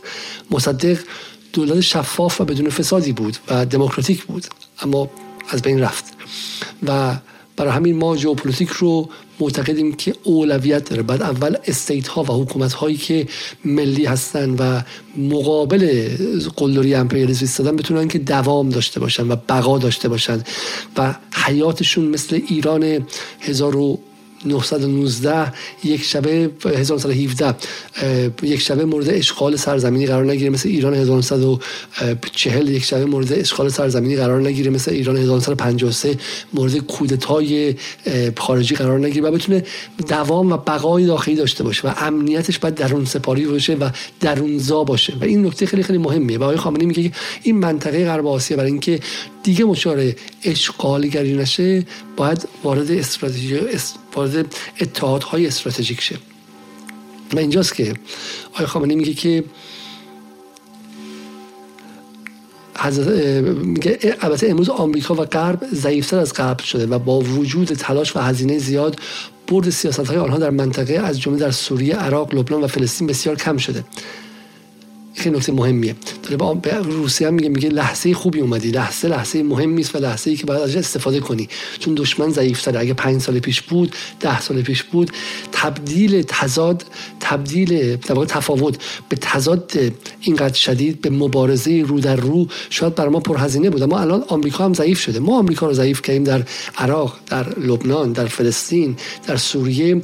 و حالا تو اگر بیای تو می‌تونی این به شکلی جنگ رو مغلوبه کنی ایشان مس... مسئله سوریه رو هم بسیار مهم خواند و با تاکید بر موضع جمهوری اسلامی مبنی بر مخالفت با حمله نظامی به این کشور و لزوم جلوگیری از آن گفت که یک موضوع سوریه اشغال مناطق حاصلخیز و نفتخیز شرق فرات فرات به واسطه وسیله آمریکایی هاست که بعد که این قضیه بعد با بیرون راندن آنها از منطقه علاج شود. آقای خامنه‌ای با تقبیح دخالت رژیم صهیونیستی در قضای منطقه مواضع اخیر روسیه علیه صهیونیستان تحسین برانگیز خواند. ایشون در ادامه تاکید کرد جمهوری اسلامی سیاست و برنامه‌هایی را که منجر به بسته شدن مرز ایران و ارمنستان شود هرگز تحمل نخواهد کرد.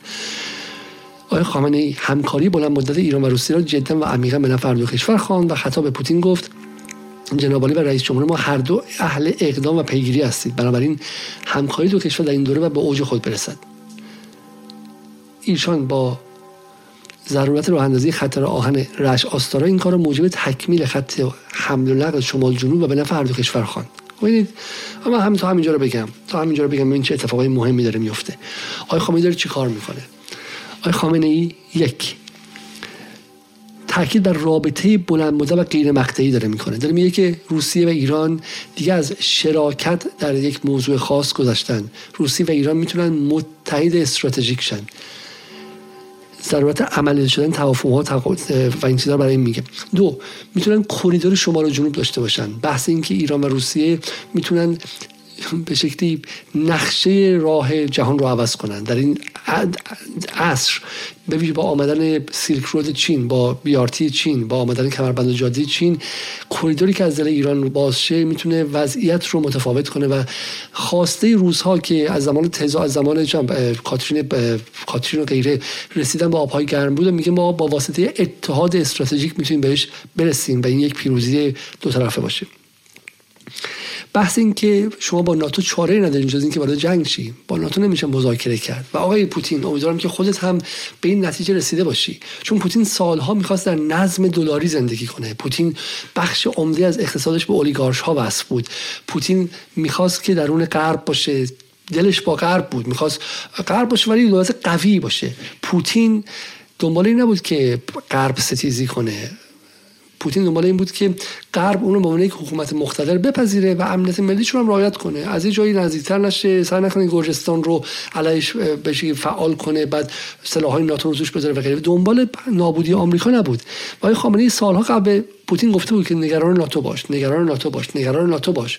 و تو یک روزی بعد این کار انجام بدی و پوتین بالاخره پس از اینکه ناتو نپذیرفت که از اوکراین بیرون بره و دو تحریم همه جانبه رو انجام داد فهمید که نمیشه وسط بازی کنه. و آمریکا و ناتو دشمنه.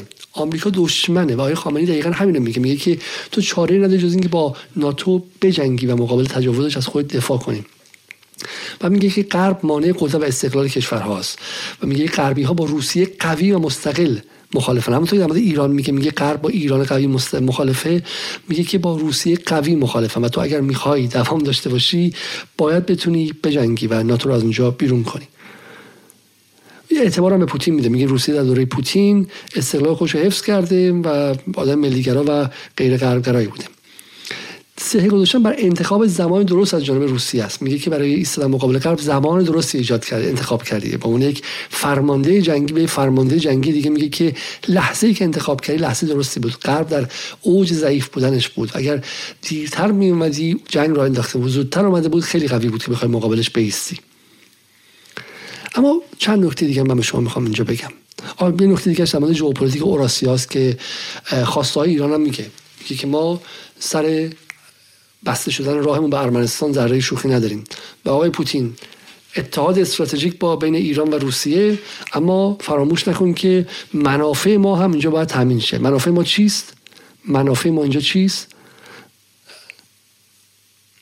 منافع ما اینجا اینه که یک بتونیم از اتحاد با همدیگه استفاده کنیم و مقابل آذربایجان و ترکیه بیستیم و اون تالان دالان تورانی و غیره و نگذاریم که برای ما شاخ بشن در اونجا. نکته اول. نکته دوم در سوریه آیه پوتین خیلی خیلی کمک کردی شما به ما در سوریه و تجربه خیلی خیلی مهمی بود. اما کافی نیست. به ما کمک کن که در سوریه بتونیم آمریکا رو کلا اخراج کنیم. آمریکا باید بتونه از بحث اون چاهای اطراف در اون بخش نفتی سوریه کلهم اجمعین اخراج شه و بدون اخراج آمریکا اون نیست ما نیازمند همدلی و مبارزه مشترک هستیم. یک بار دیگه در سوریه و به حمایت روسیه نیاز داریم. نکته سوم نکته خیلی مهم. اینکه آقای روسیه از اسرائیل فاصله گرفتی جای تشکر داره و جای قدردانی داره و باعث به شکل جمله که آقای خامنه‌ای میگه جمله مهمی است که میگه که تحسین برانگیز خواند. به شکلی تحسین برانگیز می‌خونه. دور شدن دور شدن روسیه رو از از اسرائیل تحسین برانگیز می‌خونه. و این نقاط رو شما دقت کنید.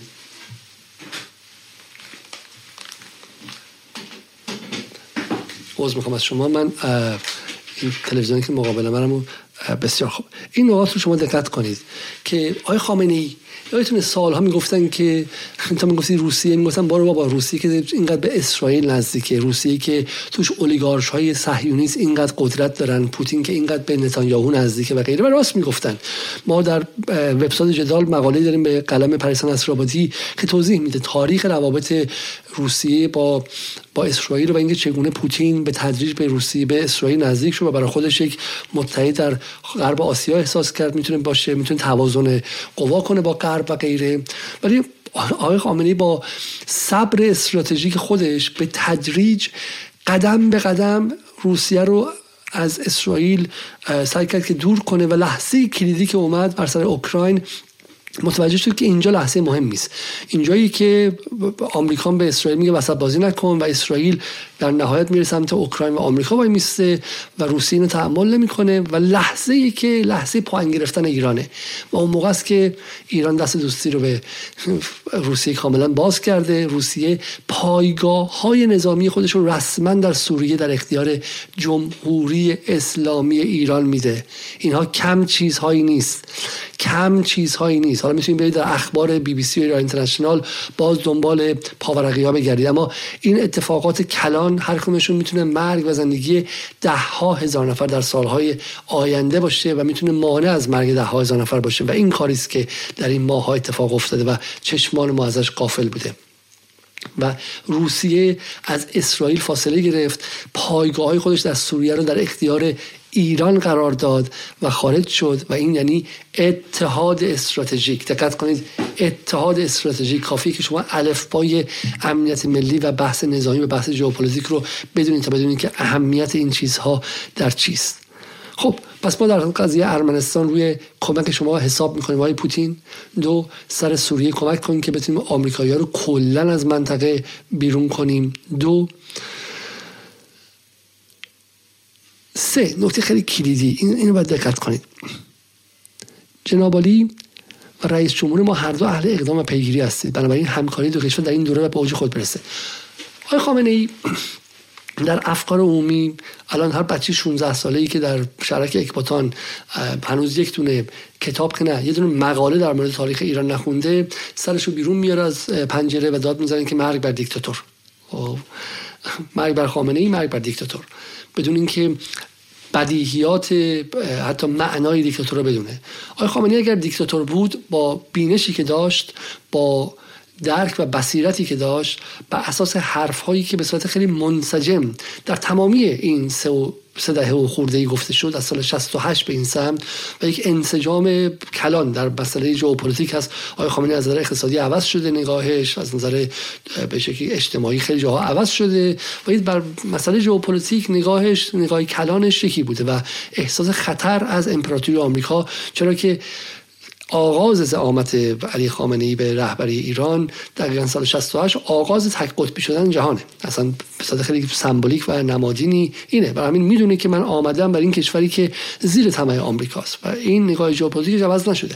ولی اگر دیکتاتور بود علی خامنه ای این نگاه رو دیکته می‌کرد. اگر خامنه‌ای دیکتاتور بود در دوره رفسنجانی اینو دیکته می‌کرد. در دوره خاتمی نمیذاشت که آمریکا ایران اینقدر به سمت آمریکا بره که بعد برگردوندنش اینقدر سخت باشه. نمیذاشت. بدنه تکنوکراسی و بروکراسی ایران تا این حد غرب زده و غرب کرا بشن. اگر دیکتاتور بود سال 88 اون اتفاق نمیافتاد. خب و دستش اینقدر بسته نمی‌شد برای کاری که می‌خواست بکنه. و اگر دیکتاتور بود سال 92 نمیگذاشت که برجامیون به قدرت برسن دوباره. و خودش خون جگر بخوره و در حد ارشاد و هدایت بگه که این قضیه برجام خطاست این قضیه برجام خطاست اما کار چندانی نتونه بکنه و روحانی هم با وقاحتی تمام عیار بگه. اونایی که از برجام نگرانن و دل واپسن و فلانن برن بزن توی منقلشون. خب اشاره به منقل دار بودن آقای خامنه ای کنه. آقای خامنه ای اگر دیکتاتور بود نمیذاشت. جواد ظریف دو سال و نیم معیشت این مردم رو به اینستکس توهمی که کسانی که هپروتی هستن و مواد مخدر زدن هپروتشون از اینستکس کمتر بود گره بزنه. و جواد ظریف گره زد. و اگر آقای خامنه ای دیکتاتور بود. از همون سال 98 که روحانی در آبان 98 عملا توسط خود مردم و طرفدارانش هم سلب صلاحیت شد و رد صلاحیت شد و به شکلی مجلس هم آماده بود که برکنارش کنه. همونجا قال قضیه رو میکن خب. آقای خامنه‌ای اما همیشه در درون چارچوب اختیارات بازی کرده. درون چارچوب نظامی که از سال 68 به این سمت با قدرت گرفتن رفسنجانی و مسائل خیلی کلان دیگه و قدرت گرفتن سرمایداری دورور رفسنجانی عمیقا عمیقا عمیقا ریشهاش غربگرا بوده. با ریش و تسبیح و جای مهر اما غربگرا بوده. برای همین این جمله رو دقت کنید. آقای خامنه‌ای میگه که شما و رئیس جمهور ما الان وقتشه. در همین سه سالی که از دوره رئیسی مونده وقتشه که همکاری ها رو به اوج برسونید. باز این کشور ممکنه که یه روحانی دیگه سبز شه. این کشور هنوز که رئیس شورای عالی امنیت ملیش علی شمخانی از نزدیکان باند رفسنجانی است. این کشور عمیقا غربگراست. بدنه تکنوکراسیش و ما نمی‌تونیم قیام کنیم. ما متاسفانه یا خوشبختانه یا هر چیزی هنوز به جمهوریت اینجا وجود داره و انتخابات هست و غیره. و این نکته خیلی مهمیه. میگه الان شما آقای پوتین و آقای رئیسی تنور داغ بچسبونید. خب وقت محدوده. و آقای خامنه ای شاید باور نمی‌کرد که وقت از اون که فکر می‌کرد آقای خامنه‌ای هم کمتره. سه ماه بعدش کودتای زن زندگی آزادی اتفاق میفته کودتایی دقیقا برای همین. کودتایی برای به تعویق انداختن چرخش به شرق برای به تعویق انداختن تحکیم روابط ایران روسیه چین برای به تعویق انداختن تحکیم زیرساخت های اقتصادی و اجتماعی سیاسی چرخش به شرق و آقای خامنه‌ای در اینجا ما میگه میگه سه سال وقت داریم تا رئیسی هست این کار انجام بدید. و ولی من میگم که وقت از اون هم که ایشون فکر می‌کرد کمتره. خب در کنارش ببین چیزایی داره میگه مثل رش آستارا. چیزایی که منظر شما کوچیک میاد اجرایی بیاد. ولی آقای خامنه‌ای از نظر استراتژیک می‌دونه یعنی چی؟ می‌دونه تبدیل ایران به کریدور با روسیه و چسبیدنش به اون یعنی چی؟ نکته بعدی رو بگم من. در مورد دلار زدایی میگه که با تایید سیاست جایگزینی پولهای ملی و ارزهای دیگه به جای دلار گفتن که دلار به تدریج از مسیر معاملات جهانی خارج که و این کار به صورت تدریجی ممکن است. این رو دلار زدایی بغل روسیه میسته این دو نفر پوتین و خامنه ای ویژن یا درک مشترکی از این دارن که چگونه باید حیولای جهان تک قطبی آمریکا رو مهار کرد آمریکا رو مهار کرد و به تدریج افولش رو تسریع کرد و زمینه گذار نظم نوین رو هم فراهم کرد. خب و اینجا میگه که ما با هم مشترکیم ما با هم متحدیم. خیلی خیلی خیلی گروه های مختلفی نیستن بتونن این کار رو انجام بدن. همین که قدرت استراتژیک داشته باشن همین که قدرت نظامی داشته باشن همین که قدرت تمدنی داشته باشن و هم آماده دادن هزینه باشن کسی نیست. شما هستید. ما هستیم. و چینه. سه کشور هستن. سه کشور, کشور کلان هستن که چنین کاری کنن. ترکیه ترکیه هنوز عضو ناتوه. ترکیه قدرتش چنین توهمی داره اردوغان. ولی هنوز عضو ناتوه. چنین تخیلی ممکن داشته باشه. عربستان عربستان هنوز امنیت نهاییش دست دست دست آمریکاست. برای همین کسی نیستش آقای پوتین. و ما ما تنها کشورهایی هستیم که این کارو می‌تونیم انجام بدیم. آقای پوتین هم جواب میده. میگه که هیچ کس رفتار جنگ نیست و جان دادن مردم عادی یک تراژدی بزرگه. اما رفتار غرب موجب شما انتخابی جز عکس عمل نداشته باشیم. در مورد کودتا و غیره صحبت می‌کنه آقای پوتین. میگه که بخش از کشورهای اروپایی گفتن ما مخالف عضویت اوکراین در ناتو هستیم اما تحت فشار آمریکا با آن موافقت کردیم که این نشان دهنده فقدان حاکمیت و استقلال آنهاست. پوتین میگه من آقای خامنه‌ای مثل شما میپذیرم که اروپا هیچه. من هم زمانی توهم داشتم که مثل حسن روحانی و ظریف که اروپا بیاد و میانجیشه. فهمیدم که اروپا هیچ هیچ. اروپا هیچ چیز نیست جز آمریکا. اروپا سگ پودر آمریکاست. و سلام پوتین ترور سردار سلیمانی رو هم نمونه دیگری از شرایط های آمریکایی خواند و در اشاره به تحریم های غرب برای روسیه گفت این تحریم ها به ضرر غرب است و نتیجه مشکلاتی از جمله افزایش قیمت نفت و بحران تامین مواد غذایی است. و استفاده از دلار برای تحریم رو هم گفت در نهایت به زیان و ضرر آمریکاست روسیه ایران در حال طراحی روش های جدید برای استفاده از پول های ملی در روابط دو کشور هستند. او در با تایید مواضع رهبر انقلاب در منطقه قفقاز مواضع دو کشور رو هم از جمله در مخالفت با حمله نظامی به شمال این کشور کاملا منطبق با یکدیگر خوان و گفت منطقه شرق فرات هم باید تحت کنترل نیروهای نظامی سوریه قرار بگیرد. تو سوریه کاملا با هم منطبقن. تو قفقاز و زیاد خواهی ها و غلط زیادی کردن های علیوف کاملا ما با همدیگه موافقیم. در مورد دلار زدایی کاملا با همدیگه موافقیم. و حالا که جفتمون هم تحریم شدیم دیگه ترسیم از غرب نداریم. خب و این می‌تونه به ضرر آمریکا باشه چون یک کشور 150 میلیون نفری مثل روسیه و یک کشور 85 میلیون نفری مثل ایران دروازه‌هاشون رو به هم دیگه باز می‌کنن و این می‌تونه مثلا چه می‌دونم خود تحریم رو هم دور بزنه. پوتین همکاری دو کشور در همه بخش حال پیشرفت دانست ایران و روسیه در حال مبارزه مشترک با تروریسم هستند. در زمین نظامی هم تلاش می‌کنند دو کشور منافع سه با چین را توصیه دهند. دقت کنید جمله نهایی جمله کلیدی است. و ما همچنان سعی می‌کنیم منافع سه با چین رو هم توسعه دهیم. دقت کردید شما. این نکته نکته خیلی حیاتی و کلیدی است. خب چی من می‌خوام بگم اینجا. من می‌خوام بگم که آقا در حالی که آقای خامنه ای یه قدرت محدودی داره. هدایت می‌کنه. چنین نقشه رو میده نقشه راه میده و غیره. فردا صبحش از وزیر خارجه خودش تا آدمای داخل بیت و رئیس ستاد فرمان اجرایی بله قربان بله قربانی میگن و درود بر رهبری میگن و میرن کار خودشونو می‌کنن. آقای خامنه‌ای از سال 89 سر قضیه اقتصاد مقاومتی گفت گفت گفت گفت. از سال 95 96 هر سال اقتصاد مقاومتی و سال تولید گذاشت. دولت رسما چه می‌دونم اصلا هیچ اهمیتی بهش نداد و کار خودشو کرد حکومت در ایران به شدت decentralize یا مرکز گریز و مرک... بدون مرکزه. بله آقای خامنه‌ای ممکنه که قدرتش از بقیه بازیگران به تنهایی بیشتر باشه قدرت حقوقی و قدرت فرمال و شکلیش. اما قدرت واقعی در ایران خیلی پخش و پلاتر از این که شما تصور کنید. به همین سرنوشت برجام نگاه کنید شما. برای همین این دیداری که آقای خامنه‌ای با پوتین داشت به دیدار خیلی خیلی کلیدیه. آقای خامنه‌ای یک بازو داره از سپاهه که بهش اجازه میده که با این سپاه حرف آقای خامنه‌ای می‌خونه برای خودش کارهای انجام میده. و بعد از این دیداره که سپاه می‌تونه بره و به شکلی نزدیکی نظامی رو هم بیشتر کنه بحث پهپادها یا حداقل انتقال تکنولوژی پهپاد بعد از این قضیه اتفاق میفته.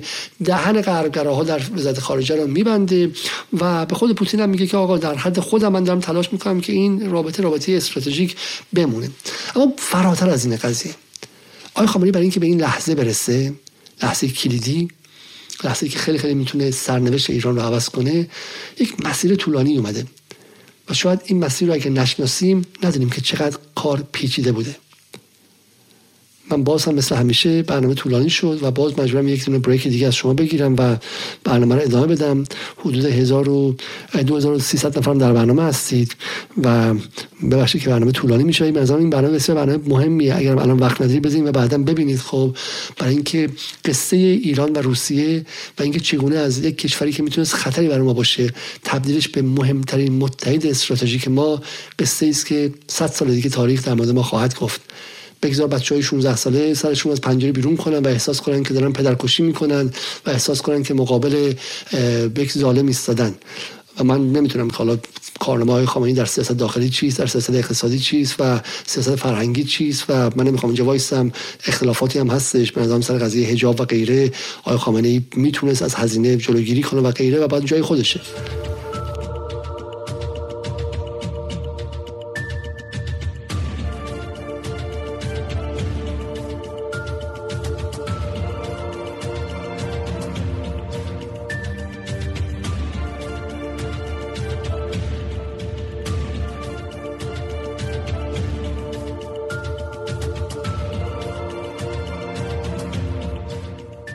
یک باری سلام عرض می‌کنم به دیگه واقعا بخش پایانی برنامه. خوش آمدید.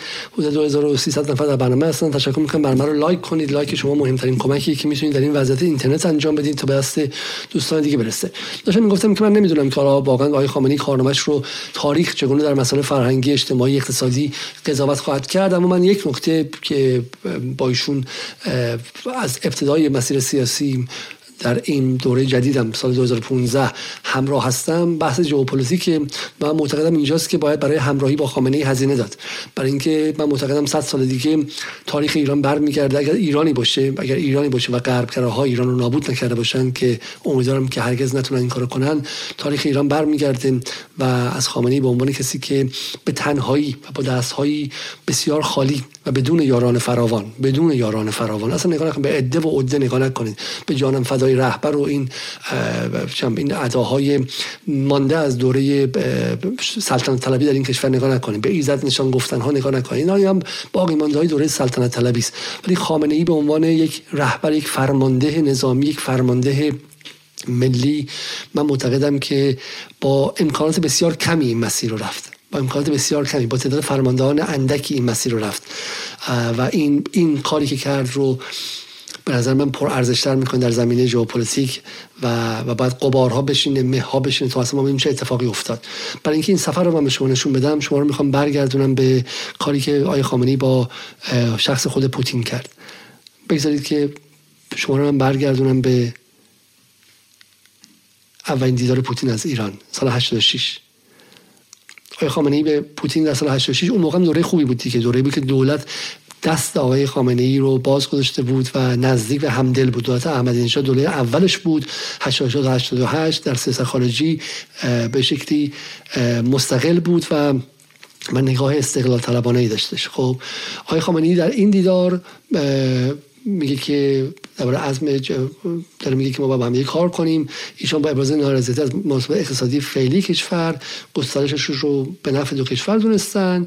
گفت همون گونه که وجود ایران مستقل به نفع روسیه است وجود روسیه مقتدر هم به نفع ایرانه. ببین همون موقع ویژن آقای خامنه ای نبود که روسیه دشمن ماست در شمال ترکمنچای داشته گلستان داشته در دوره شوروی آذربایجان می‌خواسته بگیره به شکلی می‌خواسته مثلا چه می‌دونم در قائله بهش نفت شمال. فلان کار می‌کرده حزب توده اونقدر رویه ملی نداشته.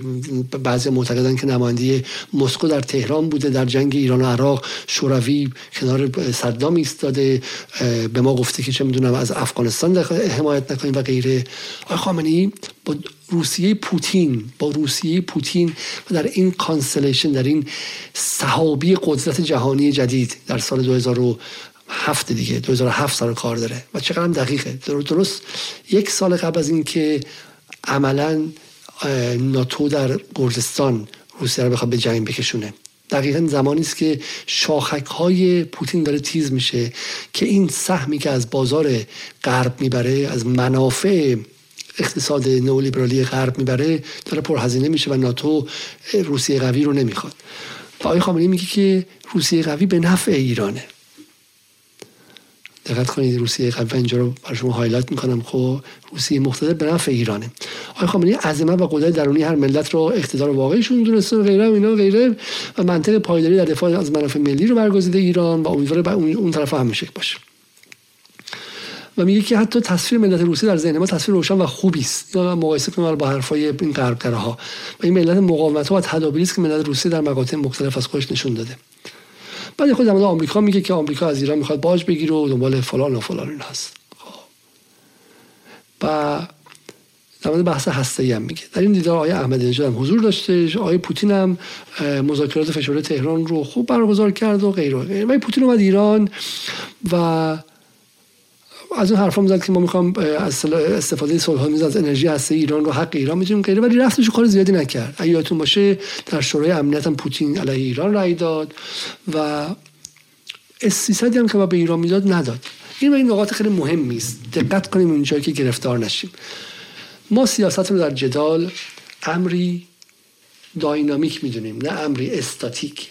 دقت کنید لطفا. دقت کنید لطفا. خب ما اینجا برای قصه شاه پریون نیومدیم برای مالکشی هم نیومدیم.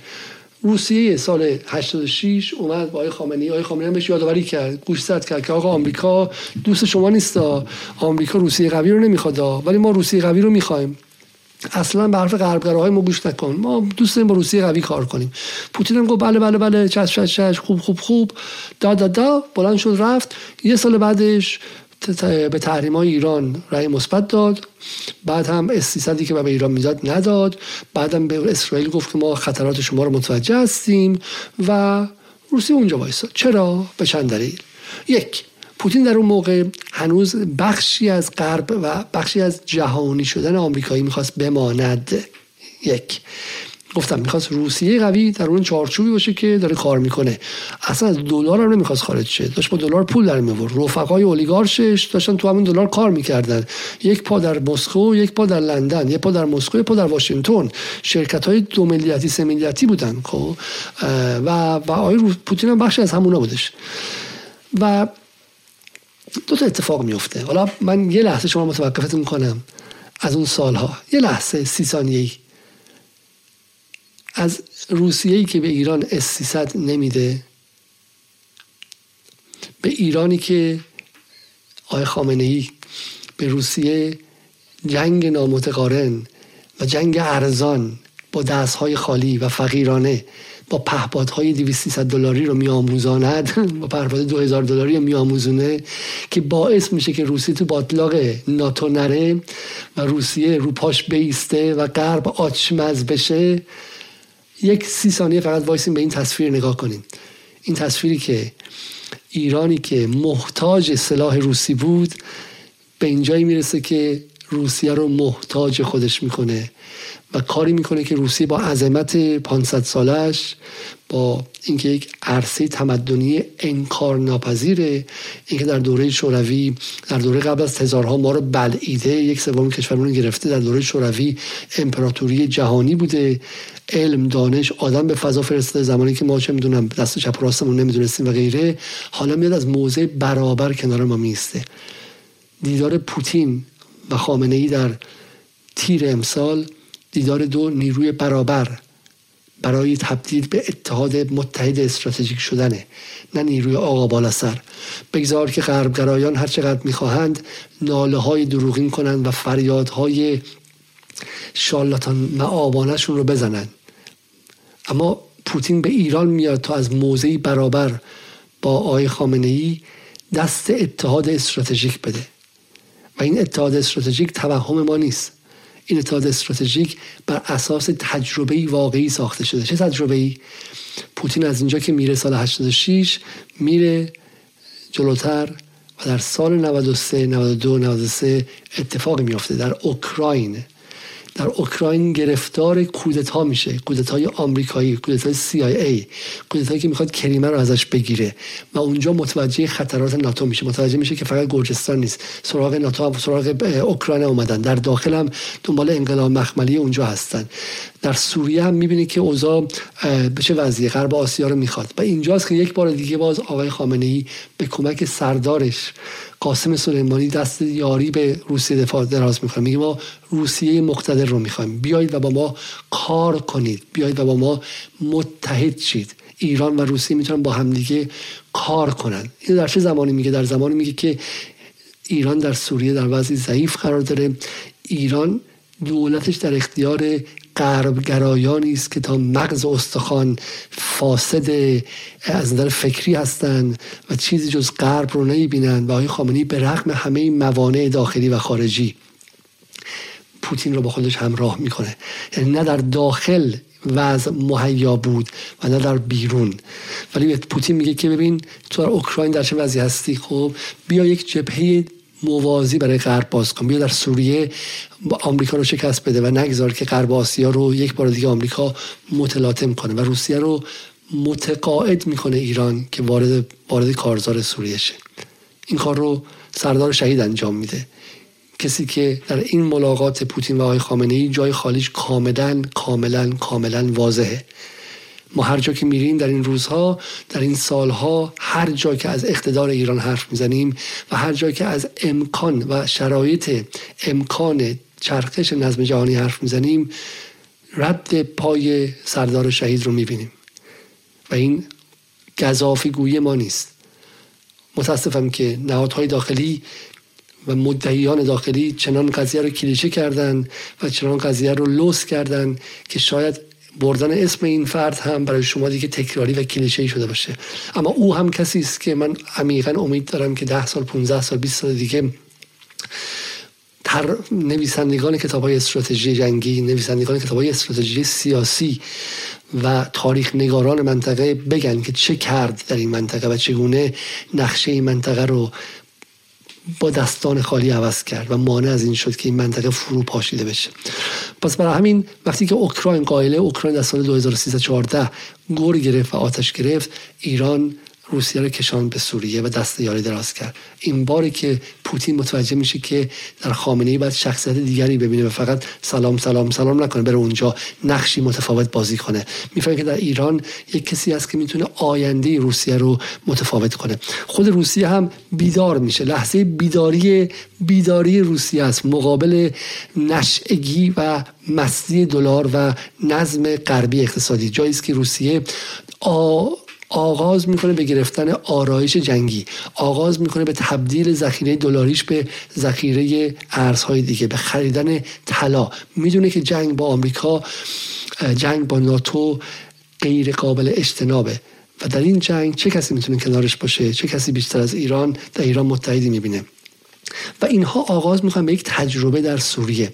سوریه تجربه آقای خامنه ای با روسیه است و این نکته بسیار بسیار بسیار مهمی است علی خامنه ای اگرچه در سیاست خارجی اصول بسیار مشخصی داره و اصولش استقلاله استقلال و امنیت ایرانه اما من می‌تونم بگم که غیر ایدئولوژیک ترین استراتژیست سیاسی تاریخ ایرانه.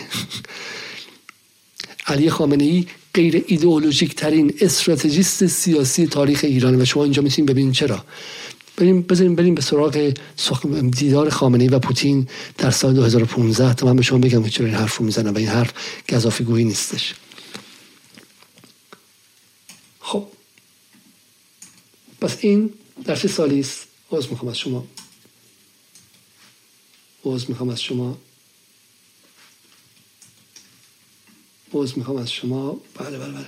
این در چه سالی بودش این این در سال سال 86 بود که پوتین آمد و حرفای کلیشه زد و رفت. بریم سراغ سال 90 و سال 94 من بتونم سال 94 رو بتونم پیدا کنم. آه. عوض می‌خوام از شما. سال 94 دقیقا پس از عوض می‌خوام از شما. اگر دوستان من می‌تونستم برای من در تلگرام سخنرانی سال 94 آقای خامنه‌ای رو هم بفرستن. من واقعا متشکر می‌شدم. و در غیر این صورت یک لحظه اگه با من شما صبور باشید من مجبور میشم که این رو خودم خودم این رو پیدا کنم. من از دوستانم می‌خوام که سخنرانی به واقع دیدار آقای خامنه‌ای با پوتین در سال 94 رو برای من بفرستن تا اینکه من بتونم ادامه بدم. خب در سال 94 دقیقا در در شهریور در مثلا می‌خوام در فکرم که در پس از پس از تصویب برجام پوتین به ایران میاد. و در اونجا هم یک اتفاق خیلی خیلی مهم میفته. این بار زبان پوتین هم عوض شده. میگم پوتین در سال 94 که میشه سال 2015 از دل بحران اوکراین عبور کرده و متوجه شده که آمریکا دیگر عزمش رو جذب کرده. لگد اول زده و منتظر لحظه جنگیدن و و دیگه نمیشه نمیشه امیدوار بود که ایشالله خیره و ایشالله گربس و غیره. خب در اینجا چه اتفاقی میفته؟ پوتین و آقای خامنه‌ای جمله‌ای که آقای خامنه‌ای رد و بدل می‌کنه می‌خوام سعی کنم که اصل قضیه رو برای شما پیدا کنم و اینو به شما نشون بدم.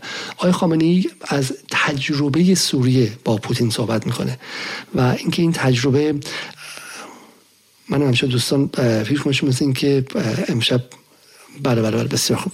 بله بله رسیدش این محموله ما رسید سال 94 خیلی ممنون. خب از دوستان تشکر می‌کنم. نه نه نه این نیستش. دوستان رو اشتباه فرستادن. نه نه سخنرانی نه. دیدار پوتین و آقای خامنه‌ای در سال 94 دیدار پوتین و آقای خامنه‌ای در سال 94 بله. خب. بسیار خوب. بله بله. این این رو من پیدا کردم و عذر می‌خوام از اینکه چند دقیقه معطلتون کردم. ببین سخنرانی عوض شد. پس ما از 86 وارد 94 میشیم. ایران و پوتین در حال جنگ و همرسمی در سوریه هستن. قاسم سلیمانی این رو مهیا کرده و روابط ایران و روسیه روابط نزدیک و نظامی شده. اما آقای خامنه‌ای بیگدار به آب نمی‌زنه. آقای خامنه‌ای کسی نیست که بر اساس عقاید خودش بر اساس خواسته های خودش بر اساس به قول معروف تصور و توهم خودش بخواد کاری انجام بده. دو کار اینجا کرده. یک زیر فشار داخلی زیر فشار عظیم داخلی رفته و تجربه برجام را آغاز کرده در اینجا. این دوم دوم آذر 94 یه ماه بعدش برجام اجرایی میشه. درسته؟ سه ماه قبلش برجام در کنگره تصویب شده و در مجلس هم تصویب شده. پس تجربه برجام رو آغاز کرده برای دست دوستی به غرب. و جمله خیلی معروف داره که ما در بازخانی برجام اینو گفتیم که آقای خامنه‌ای میگه میگه بسیاری هستن که میگن که روابط رو وسیع‌تر کنیم و غیره. اجازه بدید که این تجربه برجام را ببینیم. و اگر این تجربه موفق بود می‌توان به روابط دیگر در عرصه های دیگر هم فکر کرد. اون موقع حسن روحانی و ظریف می‌گفتن یالا بده یالا بده بده بره بده بره موشکم بده بره هسته چی؟ بذار ارباب خوشحال کنیم بذار ارباب سلوات بزن زنگو بزن زنگو برای ارباب. و آقای خامنه‌ای می‌گفت بذارید ما این یکی به شکل اینه که این کره رو که زایدیم بزرگ کنیم. اگر موفق بودیم سراغ کره دیگه میریم. میریم حالا سفارت هم باز می‌کنیم. میریم حالا با آمریکا سر مسائل دیگه هم بررسی بحث می‌کنیم. خب بذارید اولی رو انجام بدیم. خب و دومین مسئله داره با روسیه یک تجربه می‌کنه. آقای خامنه‌ای نمیگه من از آمریکا بدم میاد. به روسیه اعتماد آن کاندیشنال و غیر مشروط می‌کنم میگه نه نه نه. بذار این یک تجربه ایه با روسیه چه میشه کرد؟ آیا روس ها قابل اعتماد هستن در سوریه نیستن؟ خب این جملات رو ببینید شما. میگه در مسائل این حالا دیدارم خیلی جالبه. پوتین وارد ایران میشه و مستقیم اینو در دوشنبه شما می‌تونید ببینید خب؟ مستقیم از فرودگاه میره دیدن آقای خامنه ای خب؟ میگم یعنی اینو اول شما ببینید شما شاید جالب باشه براتون خب؟ ایناش. معنای خاص رفتن مستقیم پوتین از فرودگاه به بیت خامنه ای چه بودش خب؟ این سال 94 دقیقا پوتین عوض شده. پوتین دیگه می‌فهمه که میگه سفر پوتین به تهران ملاقات با خامنه‌ای با حاشیه‌ای همراه بود که کارشناسان و رسانه‌ها رو به حیرت انداخت. مخین نویسنده شرح حال زندگی پوتین از اهمیت رفتن مستقیم او از فرودگاه بیت می‌گوید. این مال من مال دویچه وله سا دویچه وله اینو نوشته خب؟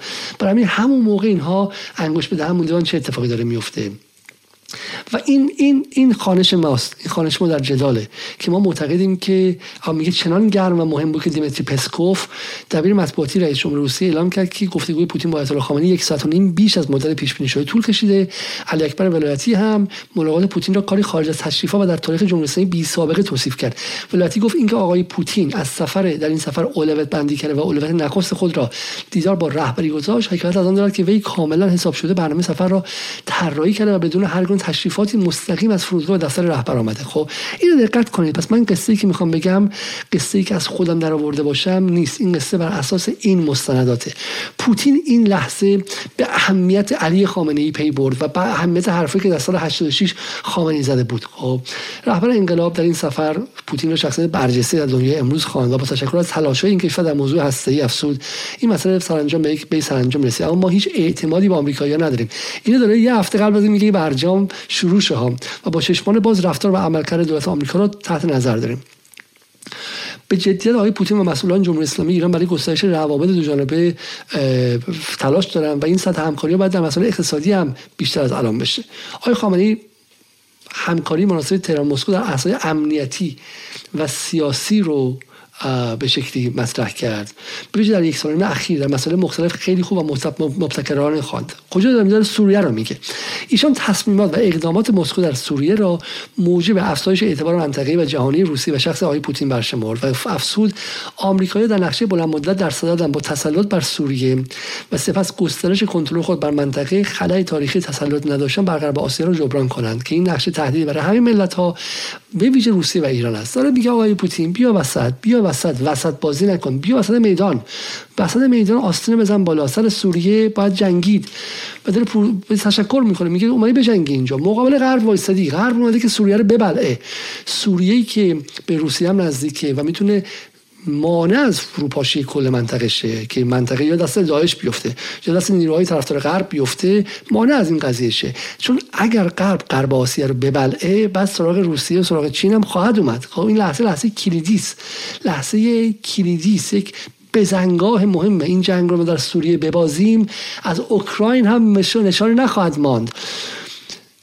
اون موقع مهدی طایب گفت که اگر سوریه بره خوزستان هم خواهد رفت. بهش خندیدن. خب این جلوی هر افسر آمریکایی بذارید اونایی که خارج از کشور زندگی می‌کنین. ببینید که با حرف طایب موافق خواهد بود یا با حرف اصلاح طلبایی مثل تایزاده و غیره. حرف طایب درست بود. ولی آقای خامنه‌ای در واقع حرفش اینه که اگر سوریه بره اوکراین هم خواهد رفت. آقای پوتین این سوریه بره غرب اعتماد به نفسش بیشتر میشه و امکان امکان هژمونیک شدنش رو بیشتر خواهد شد. بیا و غرب رو از اینجا ضعیف کن. از اینجا ضعیف کن بتونی تو اوکراین تو دهنش بزنی. اینها به هم وابسته هستند سوریه و اوکراین. و پوتین به یک استراتژی جنگی این قضیه رو می‌بینه. و این میگه برای شما حالا نقشه بلند مدتم این بود. رهبر انقلاب. میگه آمریکا و دنباله های آنها در مسئله سوریه در صدد اهداف تحقق نیافته خود از راه نظامی را در سیاسی و پای میز مذاکره محقق کنند که با هوشمندی باید جلوی این کار گرفت. رفتن بشار اسد این رئیس جمهور قانونی و منطبق سوریه را از از جمله نقاط ضعف سیاست اعلامی واشنگتن دانست. خب میگه بشار اسد باید بمونه. و بحث داعش رو مطرح می‌کنه. میگه همکاری با کشورهایی که به خاطر داعش و فلان بودن. یه جمله دیگر رو گوش کنید شما. میگه ما به همین علت هیچ مذاکره دو جانبه با آمریکایی‌ها نداریم و نخواهیم داشت. یه پیغام به همون داخلی ها میده که آقا ما حرفش با ظریف و روحانی داره اینجا می‌زنه. به پوتین هم داره میگه. میگه آقا ما اینجا وایسادیم یعنی ما در آمریکا حذف نشدیم و حذف هم نشدیم. به پوتین هم میگه. میگه من اینجا بالا سر این کشور هستم. و نمی‌ذارم حذف میشیم ما منتظر یک تجربه هستیم. درسته؟ حالا اینجا رو گوش کنید شما. در این روسیه با اشاره به تجربیات رهبر انقلاب گفت توسعه روابط دو کشور فناوری هوافضا و تکنولوژی پیشرفته داره اتفاق میفته و ما از این در موضوع امنیت و حل و فصل بحران منطقه‌ای و جهانی داریم همکاری بسیار فعالی می‌کنیم خوشحالیم. خب. شما رو متحدی مطمئن و قابل تکیه در منطقه و جهان میداریم. زبان عوض میشه. زبان از این که ما می‌خوام میشه می‌دونم حرفای کلی می‌زنیم به اتحاد داره تبدیل میشه. ما متحدیم ما متعهدیم که برخلاف برخی ها به شرکایمان از پشت خنجر نزنیم و هیچ وقت در پشت پرده اقدامی بر ضد دوستانمان انجام ندهیم. پوتین داره میگه این مزخرفاتی در تهران دارن میگن که ما پشت پرده فلان می‌کنیم و نپذیرید. ما یک دکترین مشخصی داریم برای کشورمون. داریم درس میدیم تو دانشگاه و سیاست خارجی ما منسجمه. لاوروف 20 ساله که الان رئیس وزیر خارجه روسیه است. ما یک سیاست داریم سیاست پیرامونی داریم سیاست دور به شکلی منطقه اوراسیا داریم سیاست قفقاز داریم سیاست مشخصه. خب بازی هم نداریم از این اداهام در نمیاریم. 500 سال گفتیم بعد به آب گرم نزدیک شیم. 100 سال گفتیم که در منطقه غربمون کسی نزدیک شه یعنی بحث اوکراین و اینها. جلوش وای نیستیم. 27 میلیون هم کشته داریم تو جنگ جهانی دوم که نذاریم غربمون که مسطح مسطح همینجوری دشمن می‌تونه اونجا مانور بره با 200 کیلومتر بیاد در اختیارش قرار بگیره. رو درواسی هم نداریم خب؟ و این چیزا پشت پشتم یه جور بازی نمی‌کنیم جلوی جوری دیگه بازی کردن. از پشتم خنجر نمی‌زنیم دست دوستی هم داره دراز می‌کنه آقای پوتین خب؟ و در سوریه با ایران هم نظر هستیم خب؟ این اتفاق در اینجا داره میافته. این تمام میشه. میریم سراغ کی؟ میریم سراغ 1396 بذارید اینو نگاه کنیم. دوباره پوتین به سراغ ایران میاد. آقای خامنه ای ظرفیت همکاری اقتصادی دو کشور بسیار فراتر از کنونی خواند. این که زمانی که تقریبا برجام به پارگی رسیده. یعنی انتخابات ریاست جمهوری انجام شده. بعد از مدت کمی قبل از اتفاقات دیماه سال 96 و کمپین من پشیمانم شروع شده. آقای ترامپ رفته به ریاض 400 میلیارد قرارداد بسته و پروژه فشار حد اکثری شروع شده. وگر ولی روحانی و ظریف همچنان در توهم هستن. آقای خامنه‌ای داره کار خودش رو ادامه میده. میگه شما ادامه بدین. شما اونجا خب؟ شما اونجا ادامه بدید کارتون رو. منم اینجا دارم خب؟ این کار رو ادامه میدم. این خیلی نکته جالبیه که من هم اینجا دارم سعی می‌کنم که شما که اونور راهی باز نکردید که خب تجربه برجام چیزی باز نکرد. من اینجا تجربه دیگه ای رو اینجا انجام میدم. خب و این تجربه رو ما ببینیم چی میشه. خب میگه آقای خامنه‌ای ببین این جمله رو گوش کنید شما. رهبر انقلاب آقای خامنه‌ای. به تجربه خیلی خوب همکاری دو کشور در موضوع سوریه اشاره کرد و افسود نتایج این همکاری نشان داد تهران مسکو می‌توانند در میدانهای دشواری اهداف مشترک را محقق کنند. اینجاست که من میگم علی خامنه ای پراگماتیست و عملگراترین یک بار دیگه. اینجاست که من میگم علی خامنه ای پراگماتیست و عملگراترین و غیر ایدولوژیک ترین استراتژیست تاریخ ایرانه. آقای خامنه ای نمیگه که این رو من در طبق اخلاص گذاشتم برای روسیه چون از آمریکا بدم میاد. نه آقای خامنه‌ای سال 95 گفت تجربه برجام رو انجام میدیم با غرب و تجربه سوریه رو انجام میدیم با روسیه. ببینیم که عاقبت اینها چی میشه. دو سال بعد تجربه رو باز کرده. می‌بینید که از برجام خبری نیست و آمریکا ما رو سر کار گذاشته و داره ترامپ فشار حد اکثری رو آغاز می‌کنه. اما تجربه سوریه تجربه مثبتی بوده. میگه به تجربه خیلی خوب همکاری دو کشور در موضوع سوریه اشاره کرد و افسود نتایج این همکاری نشان داد تهران و مسکو می‌توانند در میدانهای دشوار اهداف مشترک را محقق کنند. تبدیل ایران و روسیه به متحد استراتژیک یک شبه اتفاق نیفتاده. در یک بستر تاریخی اتفاق افتاده و ایران روسیه رو محک زده. آقایان محک زده. این مزخرفات ترکمنچای و گلستان رو که فضای مجازی می‌زنن بعد پاره کرد و تو صورتشون ریخت. برای اینکه اینها نمیگن به شما که آی خامنه ای این هوش داشت که بتونه بر اون مسئله تاریخی فائق بیاد روسیه پوتین رو به عنوان امری متفاوت ببینه. بهش یک دست دوستی به در سال 86 و بعد صبر استراتژیک کنه. ببینید که این روسیه در این فضایی که هست چاره نداره اونم. اونم بالاخره با آمریکا درگیر میشه. و بذاره قدم قدم که روسیه اومد نزدیک شد بگه حالا بیا. ولی من حالا با تو نمی‌خوام همه امکانات بدم. بیا و تو هم برادری تو ثابت کن. و روسی در سوریه برادری رو ثابت کرد. برای همین که الان می‌فهمیم چرا هر روز خبر میومد که روسا چشاشون رو بستن که اسرائیل به ایران حمله کنه. روسها دارن تو سوریه دوگانه بازی می‌کنن. روسها دارن به ایران دارو می‌زنن. می‌خواستم بگن تجربه سوریه موفق نبود. در که ایران داعش رو با کمک سوریه روسیه شکست داده بود. پایگاه نظامی بغل مرز اسرائیل زده بود. حالا روسیه میگه آقا من وظیفه ندارم که حزب الله که نیستم که بیام برای شما جام فشانی کنم که جنگ شما اسرائیل ما خودتونه. خب من از پدافندم برای شما استفاده نمی‌کنم. ولی دشمنی با ایران نمی‌کرد خب؟ میگه جنوب سوریه مال شما اینم این قسمت مال ما تقسیم داریم می‌کنیم و غیره. ولی بعدم دیدیم که در مرحله بعدی که ارتقا پیدا کرد گفت همه سوریه مال شما. همه سوریه مال شما. این باور نکردنی است. این تجربه سوریه رو مقایسه کنیم با تجربه برجام که ازش هیچ نیامد هیچی کشته قاسم سلیمانی اومد. پنج سال فشار حد اکثری اومد گشنگی مردم اومد مرگ بچه های پروانه ای اومد همدستی با عربستان سعودی اومد تهدید به زدن پنجاه نقطه تاریخی ایران اومد و از بین رفتن اقتصاد ایران اومد آبان 98 اومد و بیچارگی و بیچارگی اومد. خب اینو مقایسه کنیم با بحث تجربه سوریه. پس دو تجربه, تجربه رو همزمان آقای خامنه ای باز کرد. در پایانش نیست که اون نگرش و بینشی که از قبل داشته درست بوده. اما حرف من اینه که نگرش تاریخی خودش رو دیکته نکرد بر واقعیت روی میز. گذاشت که واقعیت در فرایند تاریخی به محک تجربه زده بشه. و این که ایران و روسیه به هم نزدیک شدن به خاطر این بود که این محک تجربه موفقیت آمیز بود. ایشان خاطر نشان کرد که شکست ائتلاف آمریکایی حامی تروریست در سوریه واقعیت انکارناپذیر است. اما آنها همچنان مشغول توطئه و غیره هستند. ایستادگی مشترک ایران و روسیه در مقابل تروریست تکریفیری مورد حمایت چند کشور خارجی را دارای نتایج مهم برشمرد و افسود ترکیب خیلی خوبه خوب و ایستادگی مشترک تهران و مسکو در مقابل فتنه و فساد تروریست از سوریه پرمعناست و روسیه را در مسئله منطقه غرب تاثیرگذار کرده.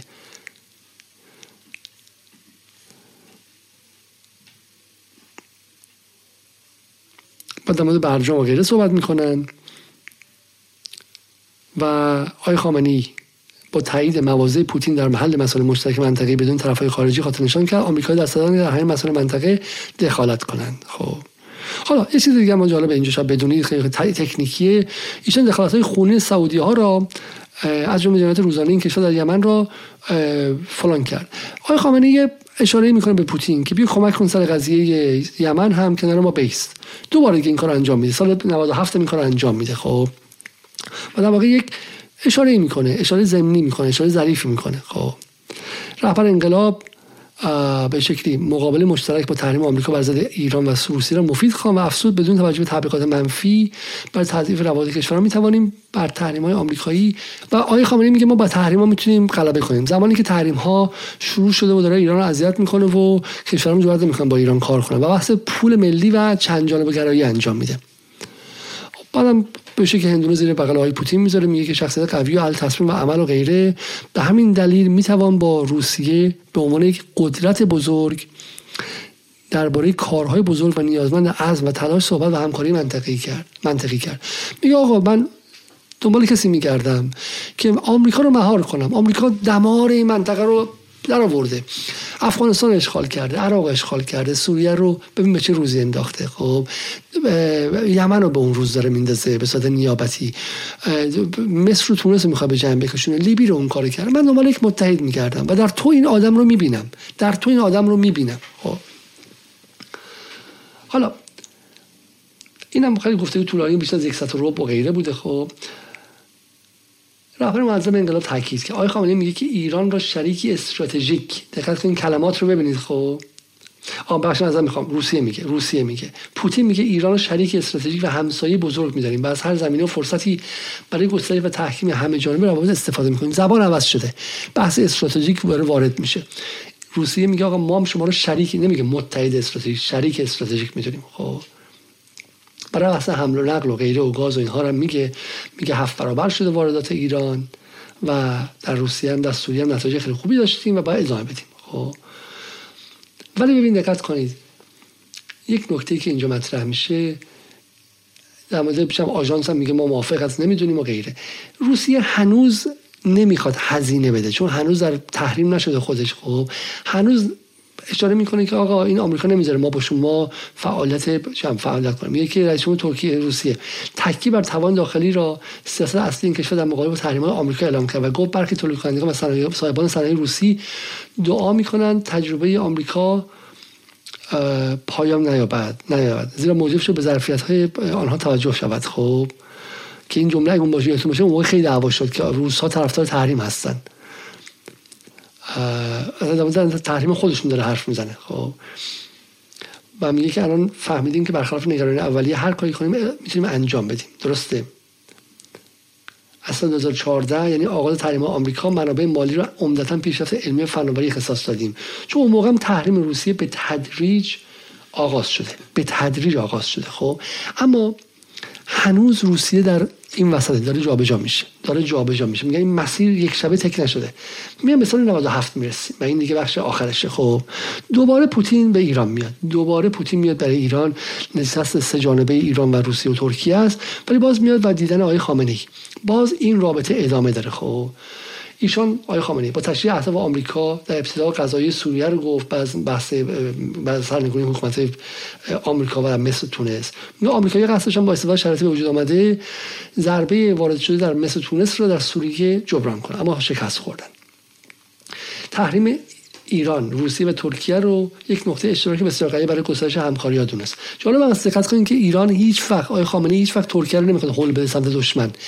آقای خامنه ای با اینکه می‌دونه ترکیه و اردوغان شیطنت می‌کنه ترکیه غلط زیادی می‌کنه اردوغان حرف چم یاوه می‌زنه هر به هیچ فتای خامنه‌ای علاقه برای هل دادن ترکیه به اون سمت نداره. خب ترکیه رو هم یک متحد تاکتیکی می‌دونه برای روز مبادا.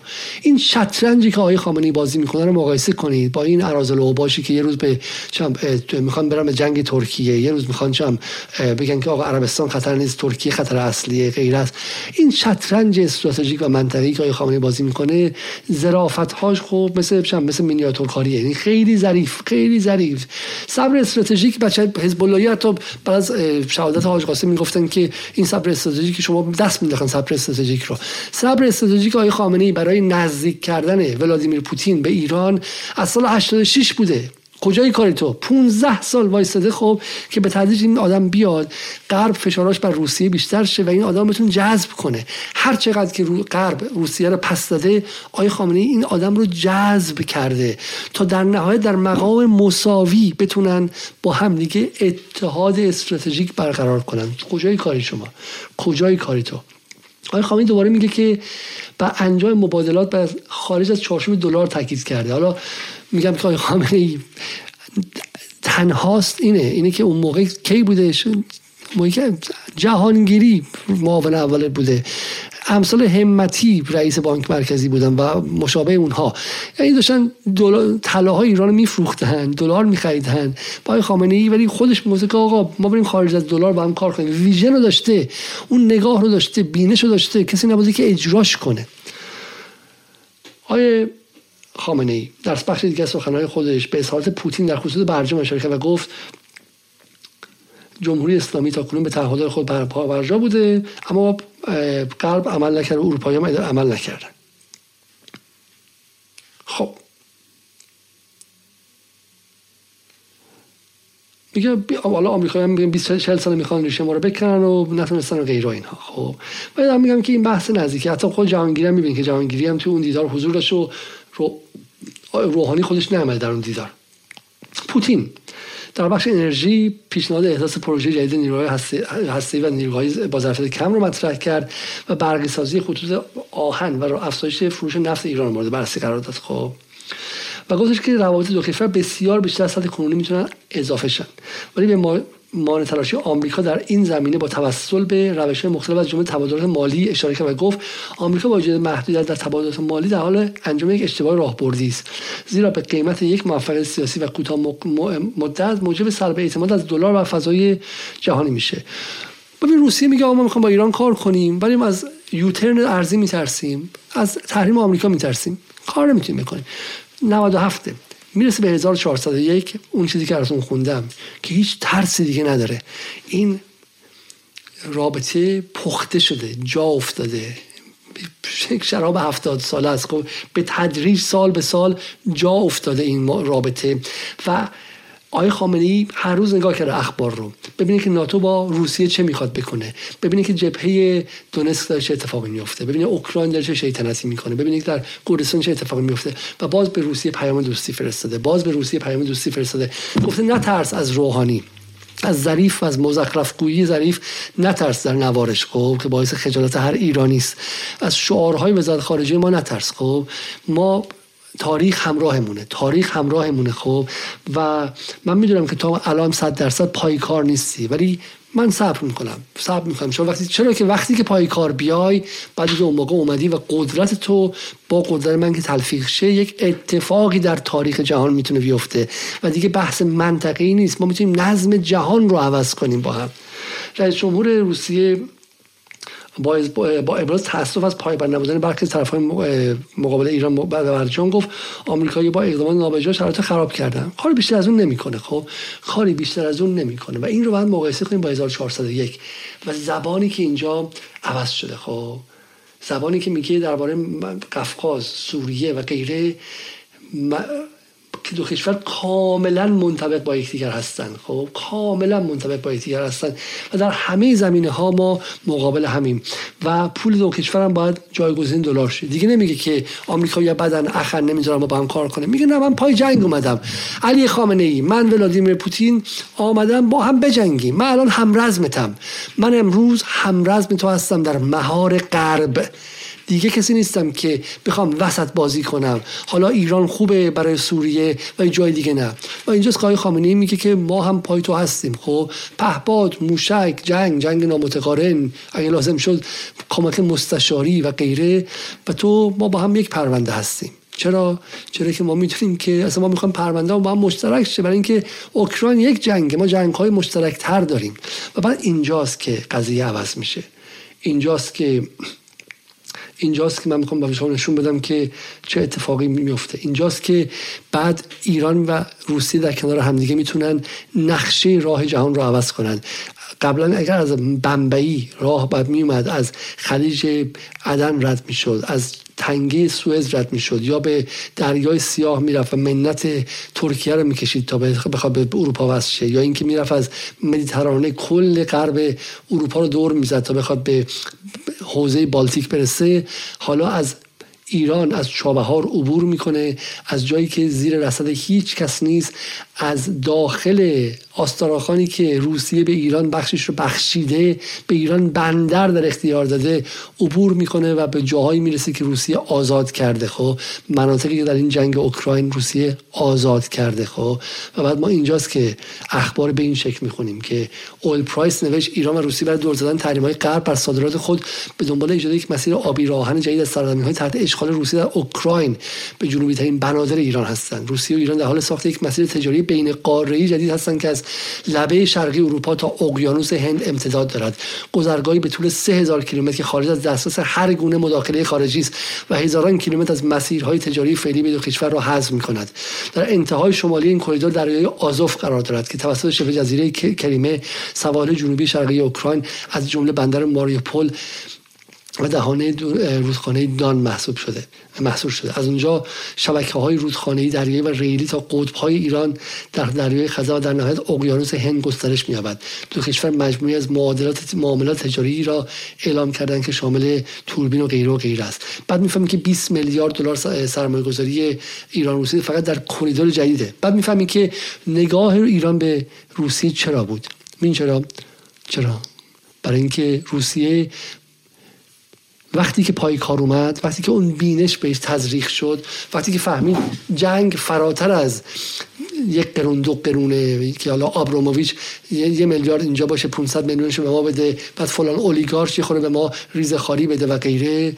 اتاق بازرگانیشون بخواد فلان خودش هم به ما لطف کنه که فرار مالیاتی نکنه فرار سرمایه نکنه و غیره.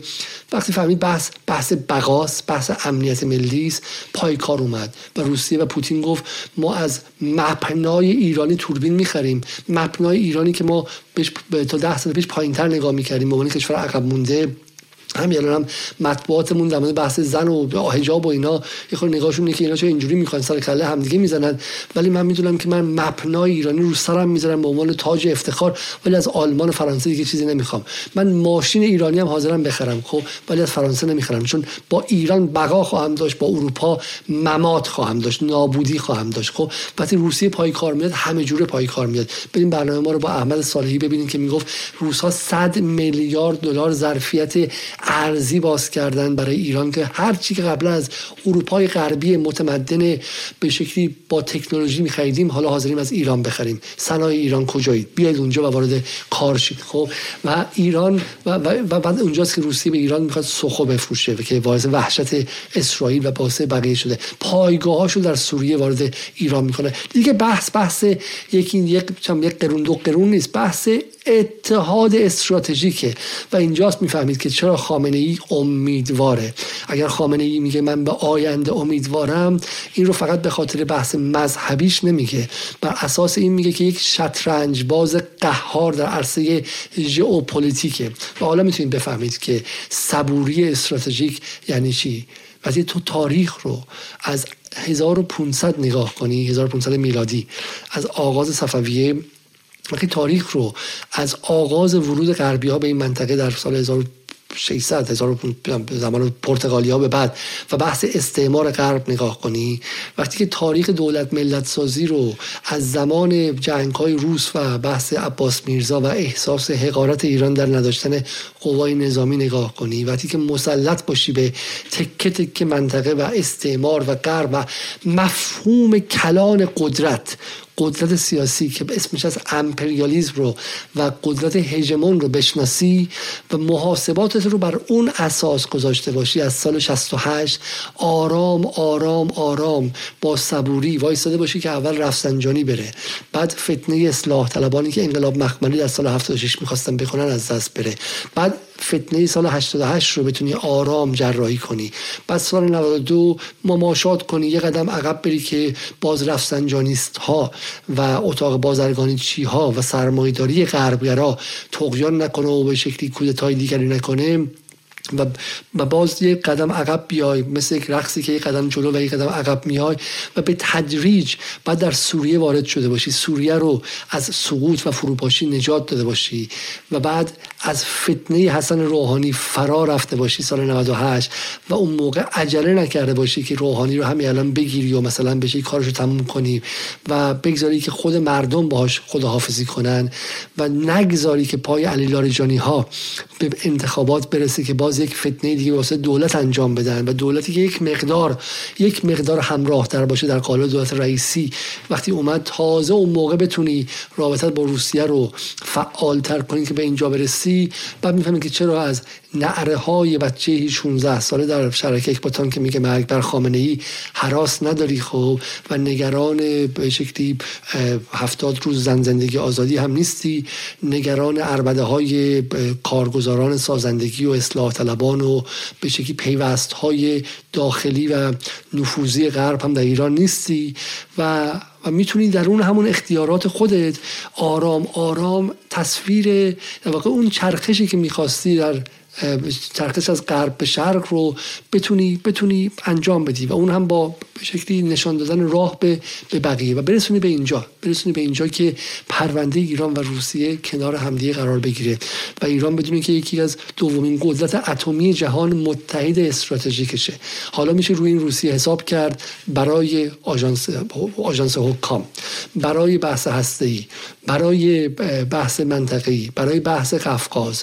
برای بحث دور زدن تحریم ها برای سواب گازی برای ساختن زیر هایی که حداقل به سی سال فهم مشترک نیاز داره. متحد استراتژیک یعنی کسی که می‌دونیم در سی چل پنجاه سال آینده دعوامون نمیشه. تا پنجاه سال آینده دیگه به جون هم دیگه نمیافتیم که زیر ها از کار بیفته. حالا میشه راه مشترک زد راه آهن مشترک زد کارخانه مشترک احداث کرد هواپیمای مشترک ساخت تانک مشترک ساخت پهباد مشترک ساخت. و حالا میشه ایستاد تا در به مسابه دو تمدن نه یکی بالا یکی پایین. دو تمدن هم ارز و موازی و هم تراز بغل دشمن مشترکی به اسم آمریکا ایستاد تا آمریکا مهارش افول پیدا کنه و دلار از ارز از عرش به فرش بیاد. اصل قضیه اینه.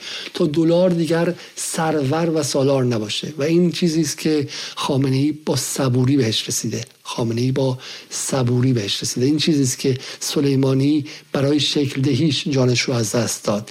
و اگر شما این رو نفهمید بعد مثل اون بدنه حزب اللهی که سال گذشته در بهمن ماه گرفتار عکس های دروغین و حجمه شدن که سفیر روسیه در ایران برای گریبایدوف مراسم گرفته و گل گذاشته. فارغ از اینکه سال گذشته و سال گذشته و سال گذشته و سال گذشته و سال گذشته هر سال از سال 93 به بعد 94 به بعد گذاشته بود و فریاد گردنشون باد کنه و رای گردنشون باد کنه می‌زنه.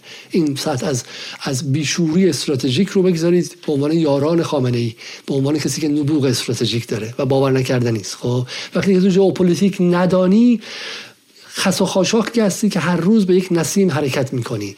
وقتی تو فهم ژئوپلیتیک نداشته باشی ندونی که کشورها حیطه های قدرت حیطه های تمدنی بر اساس جغرافیاشون بر اساس منابعشون چه اقتضائاتی دارن و چگونه رفتار می‌کنن بعد این میشه که با بی بی سی بالا بری با فارس پایین بیای با شینهوا بالا بیای با خبر فلان در سفیر چین بخوای بری چین کشی کنی با خبر فلان بخوای روسیه کشی کنی بعد بخوای چه می‌دونم آمریکا ستیزی کنی بعد سفارت عربستان حمله کنی. تو چیزی نیستی جز ملعبه رسانه ها و قدرت های کلانتر و صاحبان قدرت نرم. چه حزب اللهی باشی چه غربگرا باشی چه اپوزیسیون باشی و برانداز چه ولایی باشی و عاشق سید علی در ظاهر. اما در باطل یک کم عقل که می‌تونن بازید بدن. به همین سادگی به همین سادگی. و شما اینو می‌تونید ببینید کسانی که از ترکمنچای و ارق میلیون حرف می‌زنن این مسیر 15 16 ساله‌ای که خامنه‌ای در این مدت ساخته برای اینکه ایران یک متحد استراتژیک پیدا کنه رو نمی‌بینن. و آیا ما روس پرستیم؟ خیلی گور پدر روسیه به معنای مثلا روسیه تزاری. گور پدر شوروی که می‌خواست چه می‌دونم آذربایجان رو از ایران جدا کنه. گور پدر چه می‌دونم شوروی گورباچوف که به صدام موشک می‌داد و به ایران موشک نمی‌داد. گور پدر روسیه یلسین. ما با روسیه امروز طرفیم. اسم روسیه رو بذار چم ارغنستان چه می‌دونم قرقنستان. هر اسمی که می‌خوای براش بذار. خب فرقی نمی‌کنه. فرقی نمی‌کنه. کشوری که در این شرایط خاص با ما هم تقدیر و هم سرنوشت شده و دشمن مشترک پیدا کرده برای بقای خودش و از, از دل یک تجربه مشترک هم سربلند بیرون اومده. مثل دالان آتشی که دور سیاوش گذاشتن که اومد ازش بیرون. این تجربه اگر نبود اگر در تجربه سوریه ما رو دور زده بود به ما نارو زده بود به ما خنجر زده بود روسیه غلط می‌کرد که بخواد متحد استراتژیک باشه. ولی از دل این تجربه هم سر سربلند با ما بیرون اومده و حالا دستهاش رو باز کرده جلوی ما. میگه 100 میلیارد ظرفیت اسمی دارم من برای کار مشترک با ایران. سونی هم نمی‌خوام. سونی و توشیبا و این چیزای خیلی خوش خوبه ژاپنی و کار جنوبی هم نمی‌خوام. همین چیزای ایران رو می‌خوام. چون ایران بحث اقتصادش وصله به بحث امنیت ملیش. توی روسیه من ترس ندارم از اینکه بگن که تو مستعمر ایران شدی. بندر میدم به ایران. بندرم رو هم در اختیار ایران قرار میدم. چیزی که اگه برعکسش تو ایران بود الان رای گردن ها باد کرده بود و مرگ بر روسیه و ما مستعمره روسیه شده بودیم هوا بود. برای پایان بحث چند دقیقه بیشتر نمونده. من فقط بگم که در مقابل این داستانی که این اتفاق افتاد و مثلا زیرپوستی خامنه ای که چون دیکتاتور نبود این مسیر طولانی رو رفت چون دیکتاتور نبود. هر دیکتاتور بود که همون سال 68 می‌گفت همون سال سال 60 مثلا 86 می‌گفت که آقا ما باید با روسیه کار کنیم. آی پوتین به حرف غرب هم گوش نکن. سال 94 می‌گفت نه. مجبور نبود که این مسیر طولانی بره. مجبور نبود شطرنج بازی کنه. اگر دیکتاتور بود که مستقیم می‌رفت مثل پوتین. پوتین اتوکراته. پوتین اتوکراته. نظمش نظم خودکامه یه رو درواسی هم نداره. محبوبیت هم داره تو اونجا. و وای میسته میگه ما با ایران کار کنیم. کسی حرف مفت بزنه تو دهنش می‌زنه. خب وای اونجا چرخش رو انجام داده 24 ساعته. ولی آقای خامنه امکان تو ایران نداره. ایران سیستمش پیچیده تره ایران سیستمش پیچیده تره آقای خامنه ای بعد با روحانی سر می‌کرد 8 سال که 24 ساعته مخالفش حرف می‌زد. وزیر خارجه ظریف بود که تو اتاق کری می‌رفت فوش می‌زد به لاوروف خب؟ همین الان با امیر عبداللهیانی داره سر می‌کنه. با امیر عبداللهیانی سر می‌کنه که میگه اگه ثابت چه روسیه از پهپادهای ایرانی استفاده کرده بی تفاوت نمی‌خوام ببینیم. مثلا چیکار می‌خوای بکنی؟ خب مثلا ثابت چه که استفاده کرد چیکار می‌خوای بکنی؟ می‌خوای شکایت کنی ازش؟ خب. برای همین منظورم اینه که آقای خامنه‌ای در یک زمین خیلی بسته ای بازی کرده و این اتفاق افتاده. حالا بیام ببینیم که جواب آقای خامنه‌ای چیه. محمد صدر. محمد صدر که عضو مجمع تشخیص مصلحت خدای بزرگ. عضو مجمع تشخیص مصلحت میگه روسیه ضربه مهلک به موقعیت بین ایران زده. ببینید ایران یک کشور نیست دو کشوره. و تضاد اصلی همچنان تضاد ژئوپلیتیکه. تضاد اصلی در ایرانی که هنوز غرب گرایان به رغم تجربه کودتای 28 مرداد به رغم انقلاب 57 نه فقط از بین رفتن تقویت هم شدن. ما در ایران دچار بیماری همه صادق زیبا کلام شدگی هستیم. محمد سعد که توی مجمع تشخیص مسئلت میشینه دقیقا 180 درجه مقابل علی خامنه حرف می‌زنه. راست راست رام میره. سور مور گنده. سخنرانی هم می‌کنه. دنیای اقتصاد که از فولاد مبارکم پول می‌گیره میلیارد میلیارد میلیارد میلیارد میلیارد اینو چاپ می‌کنه. و اینا تو ایران برای خودشون چیکار می‌کنن؟ حضور دارن. همینا هستن که پشت زن زندگی آزادی هم هستن. برای اینکه بتونن ایران رو از روسیه فاصله بندازن تو خیابونم از مرگ آدم ها ناراحت نمیشن. بعدم که آدم ها کشته میشن میان میگن خونخواهی. پیران عثمان رو بالا می‌برن. خب توهین به برادران سنی نباشه. خب ولی پیران بالا می‌برن که کشتن کشتن. کجایی؟ بچه های مردم کشتن. آزادی. ای آزادی که روی زیبایی تو پیدا نیست. رنگ زیبایی تو پیدا نیست و غیره. محمد صدر میگه که تحلیلگر بررسی و دیپلمات سابق ایران معتقد است که ایران روابط بین‌المللی خود را به دو کشور چین و روسیه محدود کرده. در حالی که رفتارهای این دو کشور نشان میده تنها نه تنها متحد استراتژیک ایران نیستند بلکه به فکر تامین منافع خود می‌باشند. خب یعنی آقای خامنه‌ای اشتباه می‌کنه. محمد صدر درست میگه. بعد چه اساس این پرت و پلا رو میگه؟ بر اساس چیزی که ما در برنامه جدال بارها نشون دادیم که فیک نیوزه در ارتباط با فروش نفت نیز روسیه به خصوص پس از تحریم از سوی اروپا سیاست‌هایی دنبال می‌کنن که به نوعی رقیب ایران در فروش نفت شده و به دنبال تصاحب برخی از بازارهای نفتی ایران در چین و هنده توضیح دادیم در این برنامه با حضور سید احسان حسینی که آقا ایران و روسیه اصلا رقیب نیستن. روسیه داره ذخایر استراتژیک چین رو پر می‌کنه و ایران داره مصارف روزانه رو پر می‌کنه. هر کدومش مصرف دارن. همین الان ایران قطع کنه روسیه همون داره میفروشه. ایران دو برابرم کنه روسیه همون قدر میفروشه. اصلا به هم کاری ندارن. این یک فیک نیوزه و این طرف توی مجمع تشخیص مصلحته اصلا باور نکردنیه. خب؟ این تو اونجاست. از سوی دیگر روسیه با اقدام اخیر خود مخصوصا در قضایی اوکراین و بحث پهپادها ضربه بسیار مهلکی به موقع به ایران زد و باعث شد که روز به روز تحریم علیه ایران افزایش پیدا کنه. مزخرف از کجا آوردی؟ چه تحریمی به خاطر پهپاد اومده؟ چه تحریمی مونده بود که علیه ایران نباشه؟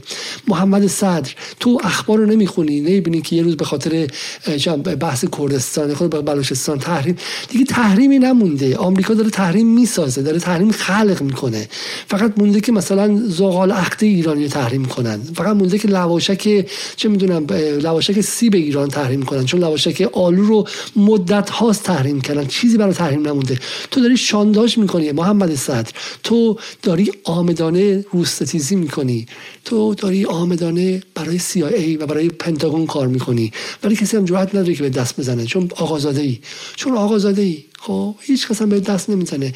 جاتم توی مشق شور مجمع تشخیص مسلحت گرم و نرمه. بچه های مردم رو الان زندان می‌کنن احکام سنگین هم بهشون میدن. اما اینا اینایی که زن زندگی آزادی از دل همین آمد بیرون سر و گنده توی جاهای دولتی و حکومتی میگردن. و السلام. بعدی ببینیم. خب دیاکو حسینی مشاور آقای روحانی و زبان گویای حسام الدین آشنا. میگاه به اشتباه تصور می‌شد که ایران چین و روسیه مثلثی استراتژیک رو در مقابله با غرب تشکیل دادن. فاصله گرفتن محتاطانه چین از روسیه در جنگ اوکراین و بیانی های ضد ایرانی با امضای رئیس جمهور چین نشان داد که این مثلث استراتژیک از اول هم چیزی توهم نبود. حالا بگذاریم که مدودیوف پیروز روسیه چین بود. یعنی مزخرف گویی آقای دیاک حسینی فقط کافی که اخبار رو میخوندی. 12 دسامبر این پرت پلا رو گفته امروز که 24 دسامبر 12 روز گذشته مدودیوف در چین بوده و چین هم به هیچ وجه از این مثلث خارج نشده. صورت مثلا رو فراموش نکنیم. علت رابطه نزدیک ایران روسیه اشتیاق بیش از حد تهران مسکو نیست. هرچند منافع مشترک هم دارند. علت واقعی فشارهای بیوقفه سیاسی و اقتصادی آمریکا است که چاره برای ایران جز نزدیکی به روسیه و همینطور چین برای کاهش این فشارها باقی نذاشته. سال 94 که فشارهای بیوقفه سیاسی آمریکا نبود اما آقای خامنه‌ای همون موقع هم تمام تلاش رو برای نزدیک کردن روسیه انجام داد. آقای دیاکو حسینی شما یک شارلاتان هستید. یک شارلاتان تمام عیار. تا امروز تنها کره شمالی و ایران حاضر به فروش علنی تسلیحات به روسیه همزمان با جنگ اوکراین شدند. کشورهایی که در ارتباط با غرب چیزی در از دست دادن ندارند. پیروی پیروی از الگوی رفتاری چین برای ایران بهتر بود تا ایستادن در کنار کره شمالی. اما سیاست خارجی نامتوازن و فکر نشده مانع شد. تو بغل ظریف بودی. تو بغل ظریف بودی. همه چیز رو برای آمریکا دادید. همه چیز برای برجام دادید. مردم تو آبان 98 رو به کشتن دادید. آقای شمخانی به رگبار بستشون. شما مردم کشیدین تو خیابون آبان 98 شما ایران با آستانه جنگ داخلی بردید. چون آبان 98 ها اون شکم به استخوان رسیده ها که این بچه هایش می‌دونم زن زندگی آزادی نبودن. شما همه کار کردید 8 سال. بعد میگید که ایران داره به شکلی الگوی رفتاری کره شمالی استفاده می‌کنه و الگوی چین استفاده می‌کرد. انگار الگوی چین در دسترس ایران بوده. شما تبهکاران دروغگو تبهکاران دروغگو تبهکاران دروغگو که در مرکز تحقیقات استراتژیک ریاست جمهوری جمهوری اسلامی نشستید. کاش مثل زمان شاه بود که نوکران غرب مثل هویدا رسما عضو محافل فراماسونی بودن که باشون می‌شد رفت فهمید کجایی. اینها به اسم مرکز تحقیقات استراتژیک جمهوری اسلامی و مجمع تشخیص مصلحت و پسر فلان آیت الله و برادرزاده فلان حجت اسلام وارد شدن تمامی مناسب رو گرفتن تمامی شرایط رو گرفتن و از هویده ها غرب گراترن محمود صادقی محمود صادقی چون نمی‌داد شیرین مغزه یک فوایدی داره. ساده است. همه چی رو به زبون میاره و میگه. از این نظر خیلی خوبه و بعد دنبالش کنی در فضای مجازی. متاسفانه من رو بلاک کرده. چون از سوال پرسیدم من نتونست جواب بده. میگه واسه رهبری در دیدار با پوتین صریحا از تجاوز روسیه به اوکراین حمایت می‌کنن و در سخنرانی اخیر تلویحا از فروش پهپاد سخن می‌گویند. انتظار دارید طرف گفتگوی شما این دوگانگی موازی رو چگونه ارزیابی کند به خیال خودش خواسته مثلا تو دهن آقای خامنه ای بزنه. چون امیر عبداللهیان گفته که امروز در تماس تلفنی با بورل به من یادآور شدن که سیاست روشن ما مخالفت با جنگ و تشدید آن در اوکراین هست. امیر عبداللهیان 20 اکتبر یعنی اول آذر از می‌خوام 20 اکتبر یعنی اول آره 29 مهر ما 29 مهر هنوز میگه ما مخالف جنگیم و تشدید آن. ادعای ارسال موشک ایرانی به روسیه برای کاربرد علیه اوکراین یک ادعای بی اساسه.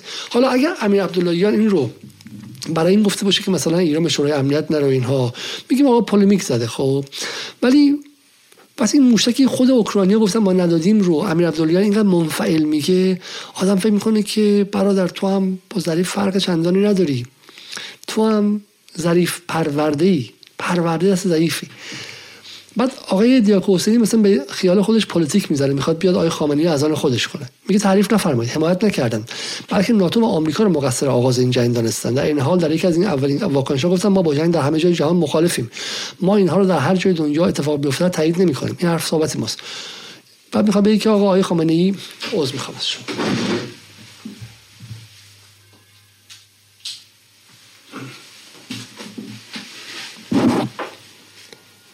عذر می‌خوام. واقعا دیگه مستعلق کننده شده. می‌خوام بگم آقای خامنه ای مثلا موافق جنگ نبوده که ما با شما باز کردیم اینجا دیگه. خیلی خیلی وارد باز کردیم. و جمله رسمی آقای خامنه ای جمله رسمی آقای خامنه ای این که اگر چنانچه شما ابتکار عمل را به دست نمی گرفتی طرف مقابل با ابتکار خود موجب وقوع جنگ می‌شد. تایید رسمی استراتژی پوتین رو آقای بیدار حسینی مثلا می‌خواد تو حرف دهن آقای خامنه‌ای بذاره این بچه ای که معلوم از کجا اومده می‌خواد حرف دهن یک آدمی بذاره که 83 سال میگم هر کاری کرده باشه ولی استراتژی منطقی رو بلده. و باز می‌رسیم اینجا دیگه. می‌رسیم به این لحظه خاص. برای همین من این بحث رو به اینجا تمام می‌کنم. زلنسکی به کنگره رفت که به خیال خودش مثلا ایران رو پاشو بکشونه به قضیه اوکراین. قافل از این که ایران کسی است که به شکلی پوتین رو کشون به اون قاعده و به پوتین شجاعت این داد که مقابل آمریکا بیسته. این ایران بود که پوتین رو با کشاندن به سوریه بهش اجازه داد که غرب رو تضعیف کنه و بهش اجازه داد که به شکلی خودش رو آماده کنه برای مقابله با مقابله با آمریکا و بعد هم مسلما در چنین نزاعی کنارش میسته و, و از این قضیه هم ترسی نداره. حالا ایران اصراری نداره که مثلا تو شورای امنیت تحریم های سلاح و غیره براش بیده به خاطر فرستادن پهپاد. و ایران نیازی به فرستادن پهپاد مستقیم هم نداره. نوها و تکنولوژیش رو به روسیه میده. همونطور هم که نوها و تکنولوژیش رو به یمن داره میده و به مستضعفان جهان داره میده و داره بازی جهانی رو عوض می‌کنه. و این بحث آخر ماست. اینه که برای فهم اینکه زلنسکی دلقکی در کنگره داره 45 میلیارد دلار 50 میلیارد دلار دیگه از جیب تکس دهنده و مالیات دهنده های آمریکایی می‌گیره. چرا اونجاست؟ برای اینکه یک سال قبلش و در یک فضای چند ده هشت سالی علی خامنه ای فض...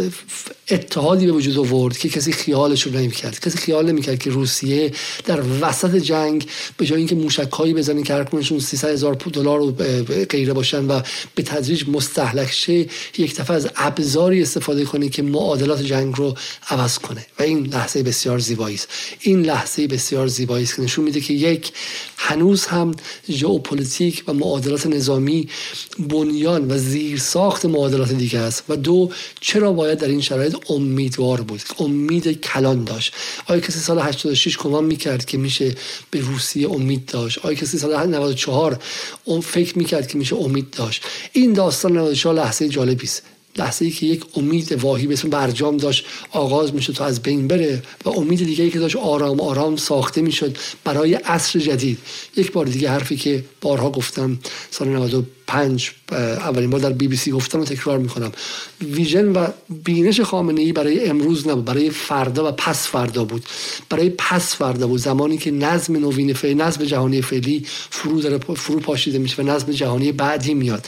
و ما اگر این تصویر کلان رو داشته باشیم ما هم ناامید نمیشیم. ما هم ناامید نمیشیم. می‌فهمیم که بر این مبناست که باید جنگ های دیگر رو جنگ برای عدالت در داخل ایران به نفع طبقات محروم و مستضعف و جنگ علیه فساد علیه فسادگرانی که از داخل ایران قارت می‌کنند و پولها رو به تورنتو و واشنگتن می‌برند و جنگ برای پیشرفت و توسعه جنگ برای خونساسازی تحریم ها جنگ برای قدرت دادن به مردم واقعی نه به اون بالا دستی های پر اربده این جنگ ها رو همه رو میشه برنده شد و آینده پر از امیده. چرا که زیربنایی که برای ما ساختن این زیربناست. زیربنایی که ما ایم که روسیه پرعظمت رو ابرقدرت سابق جهان رو از باطلاق اوکراین بیرون می‌کشیم. ماییم. وقتی ما چنین قدرتی داریم و می‌تونیم چنین دوستی برای خودمون بسازیم مسلما مسلما آیندهمون هم متفاوت خواهد بود. برای همینی که اسرائیل چه می‌تونه بکنه جز اینکه جنگ هیبریدی و رسانه‌ای و روانی راه بندازه؟ ولی وقتی که افق کلانتر می‌بینی می‌فهمی که در اون در اون تصویر کلانتر نمی‌تونه کاری انجام بده. و به نظر من به نظر من اصل حرف همینه. اصل حرف اینه که اصل حرف اینه که اگر این تصویر کلان رو ما داشته باشیم قطب نمای شناختیمون دچار اشتباهات اشتباهات عادی نمیشه. و حالا بگذارید پس ببینیم که در دو سه سال آینده چه اتفاقی میفته. همین چینی که امروز به ظاهر وسط بازی داره می‌کنه و هنوز هزینه داره نمیده رفتارهای خامنه‌ای رو به مشابهتش با چین هم ببینید که چگونه آرام آرام آرام منتظره تا چین هم به این قافله بپیونده و لحظه موعود مساف آغاز شه. مساف کلان که آغاز خواهد شد و چین هم بهش خواهد پیوست. ولی اونهایی که الان رو می‌خوان تمرکز کنن چرا؟ چون می‌خوان به عقب برگردن. باز می‌خوان برن و تهمانده از برجام رو در شکم هاشون بریزن براشون صرفه نداره. برای همینه که لکه ها رو نگاه می‌کنن و تمرکز می‌کنن که رابطه با چین رو قطع کنن رابطه با روسیه رو قطع کنن تضعیف کنن تضعیف کنن تا باز برگردن به اون برجام. در حالی که آینده آینده متفاوتی است. برنامه خیلی طولانی شد. از اینکه خیلی خیلی طولانی شد عذرخواهی می‌کنم اما به نظر من بحث خیلی خیلی مهمی بود. خواندن موزگیری های مشخص های خامنه ای که مانور بسیار پیچیده است حتی در داخل بیت خودش. مانوری است که حتی کاری می‌کنه که ولایتی که سال 92 با مانورهاش برجام رو ممکن کرد رو هم بتونه مهار کنه. و این این پیچیدگی فهم رفتارهای های خامنه ای های خامنه ای اگر دیکتاتور بود یکی تو دهن ولایتی می‌زد سال 92 و اون کاری که می‌خواست رو انجام می‌داد نه اینکه محاصره باشه توسط این افراد. و همین الان هم برای همین بعد از لابلای مسیری که طی کرده ایستاد و رفت و اون موضعش رو تقویت کرد.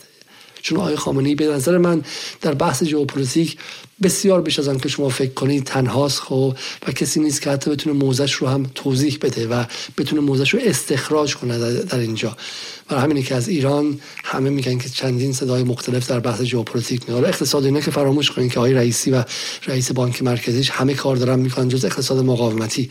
یعنی اصلا باور نکردن که آقای رئیسی و بانک مرکزیش جاهایی واقعا ادامه اقتصاد دلاری حسن روحانی ضربدر دهی و مثلا ترسناکه. ولی همین ژئوپلیتیک که آقای رئیسی همدلتر و نزدیکتر رو ببینید که از دل عبداللهیان صدای متفاوت در میاد. برای همین چه بسا شما من شما ما آدم های از خلاف آمده عادت با چهره های متفاوت با background های متفاوت بدون ظاهر ولایی بدون حتی اعتقادات مذهبی باید بتونیم. و این خط ژئوپلیتیک رو که خط ایرانه. خط ایران نه 1401 1500 خط ایران 1450 و خط ایران آینده است که ایرانی اگر باشه باید در این خط باشه رو خط تمد احیای تمدن ایرانی است. ما باید این خط رو باز کنیم و خط شکنی کنیم. تا برنامه دیگر روز شبتون خوش و خدا نگهدار.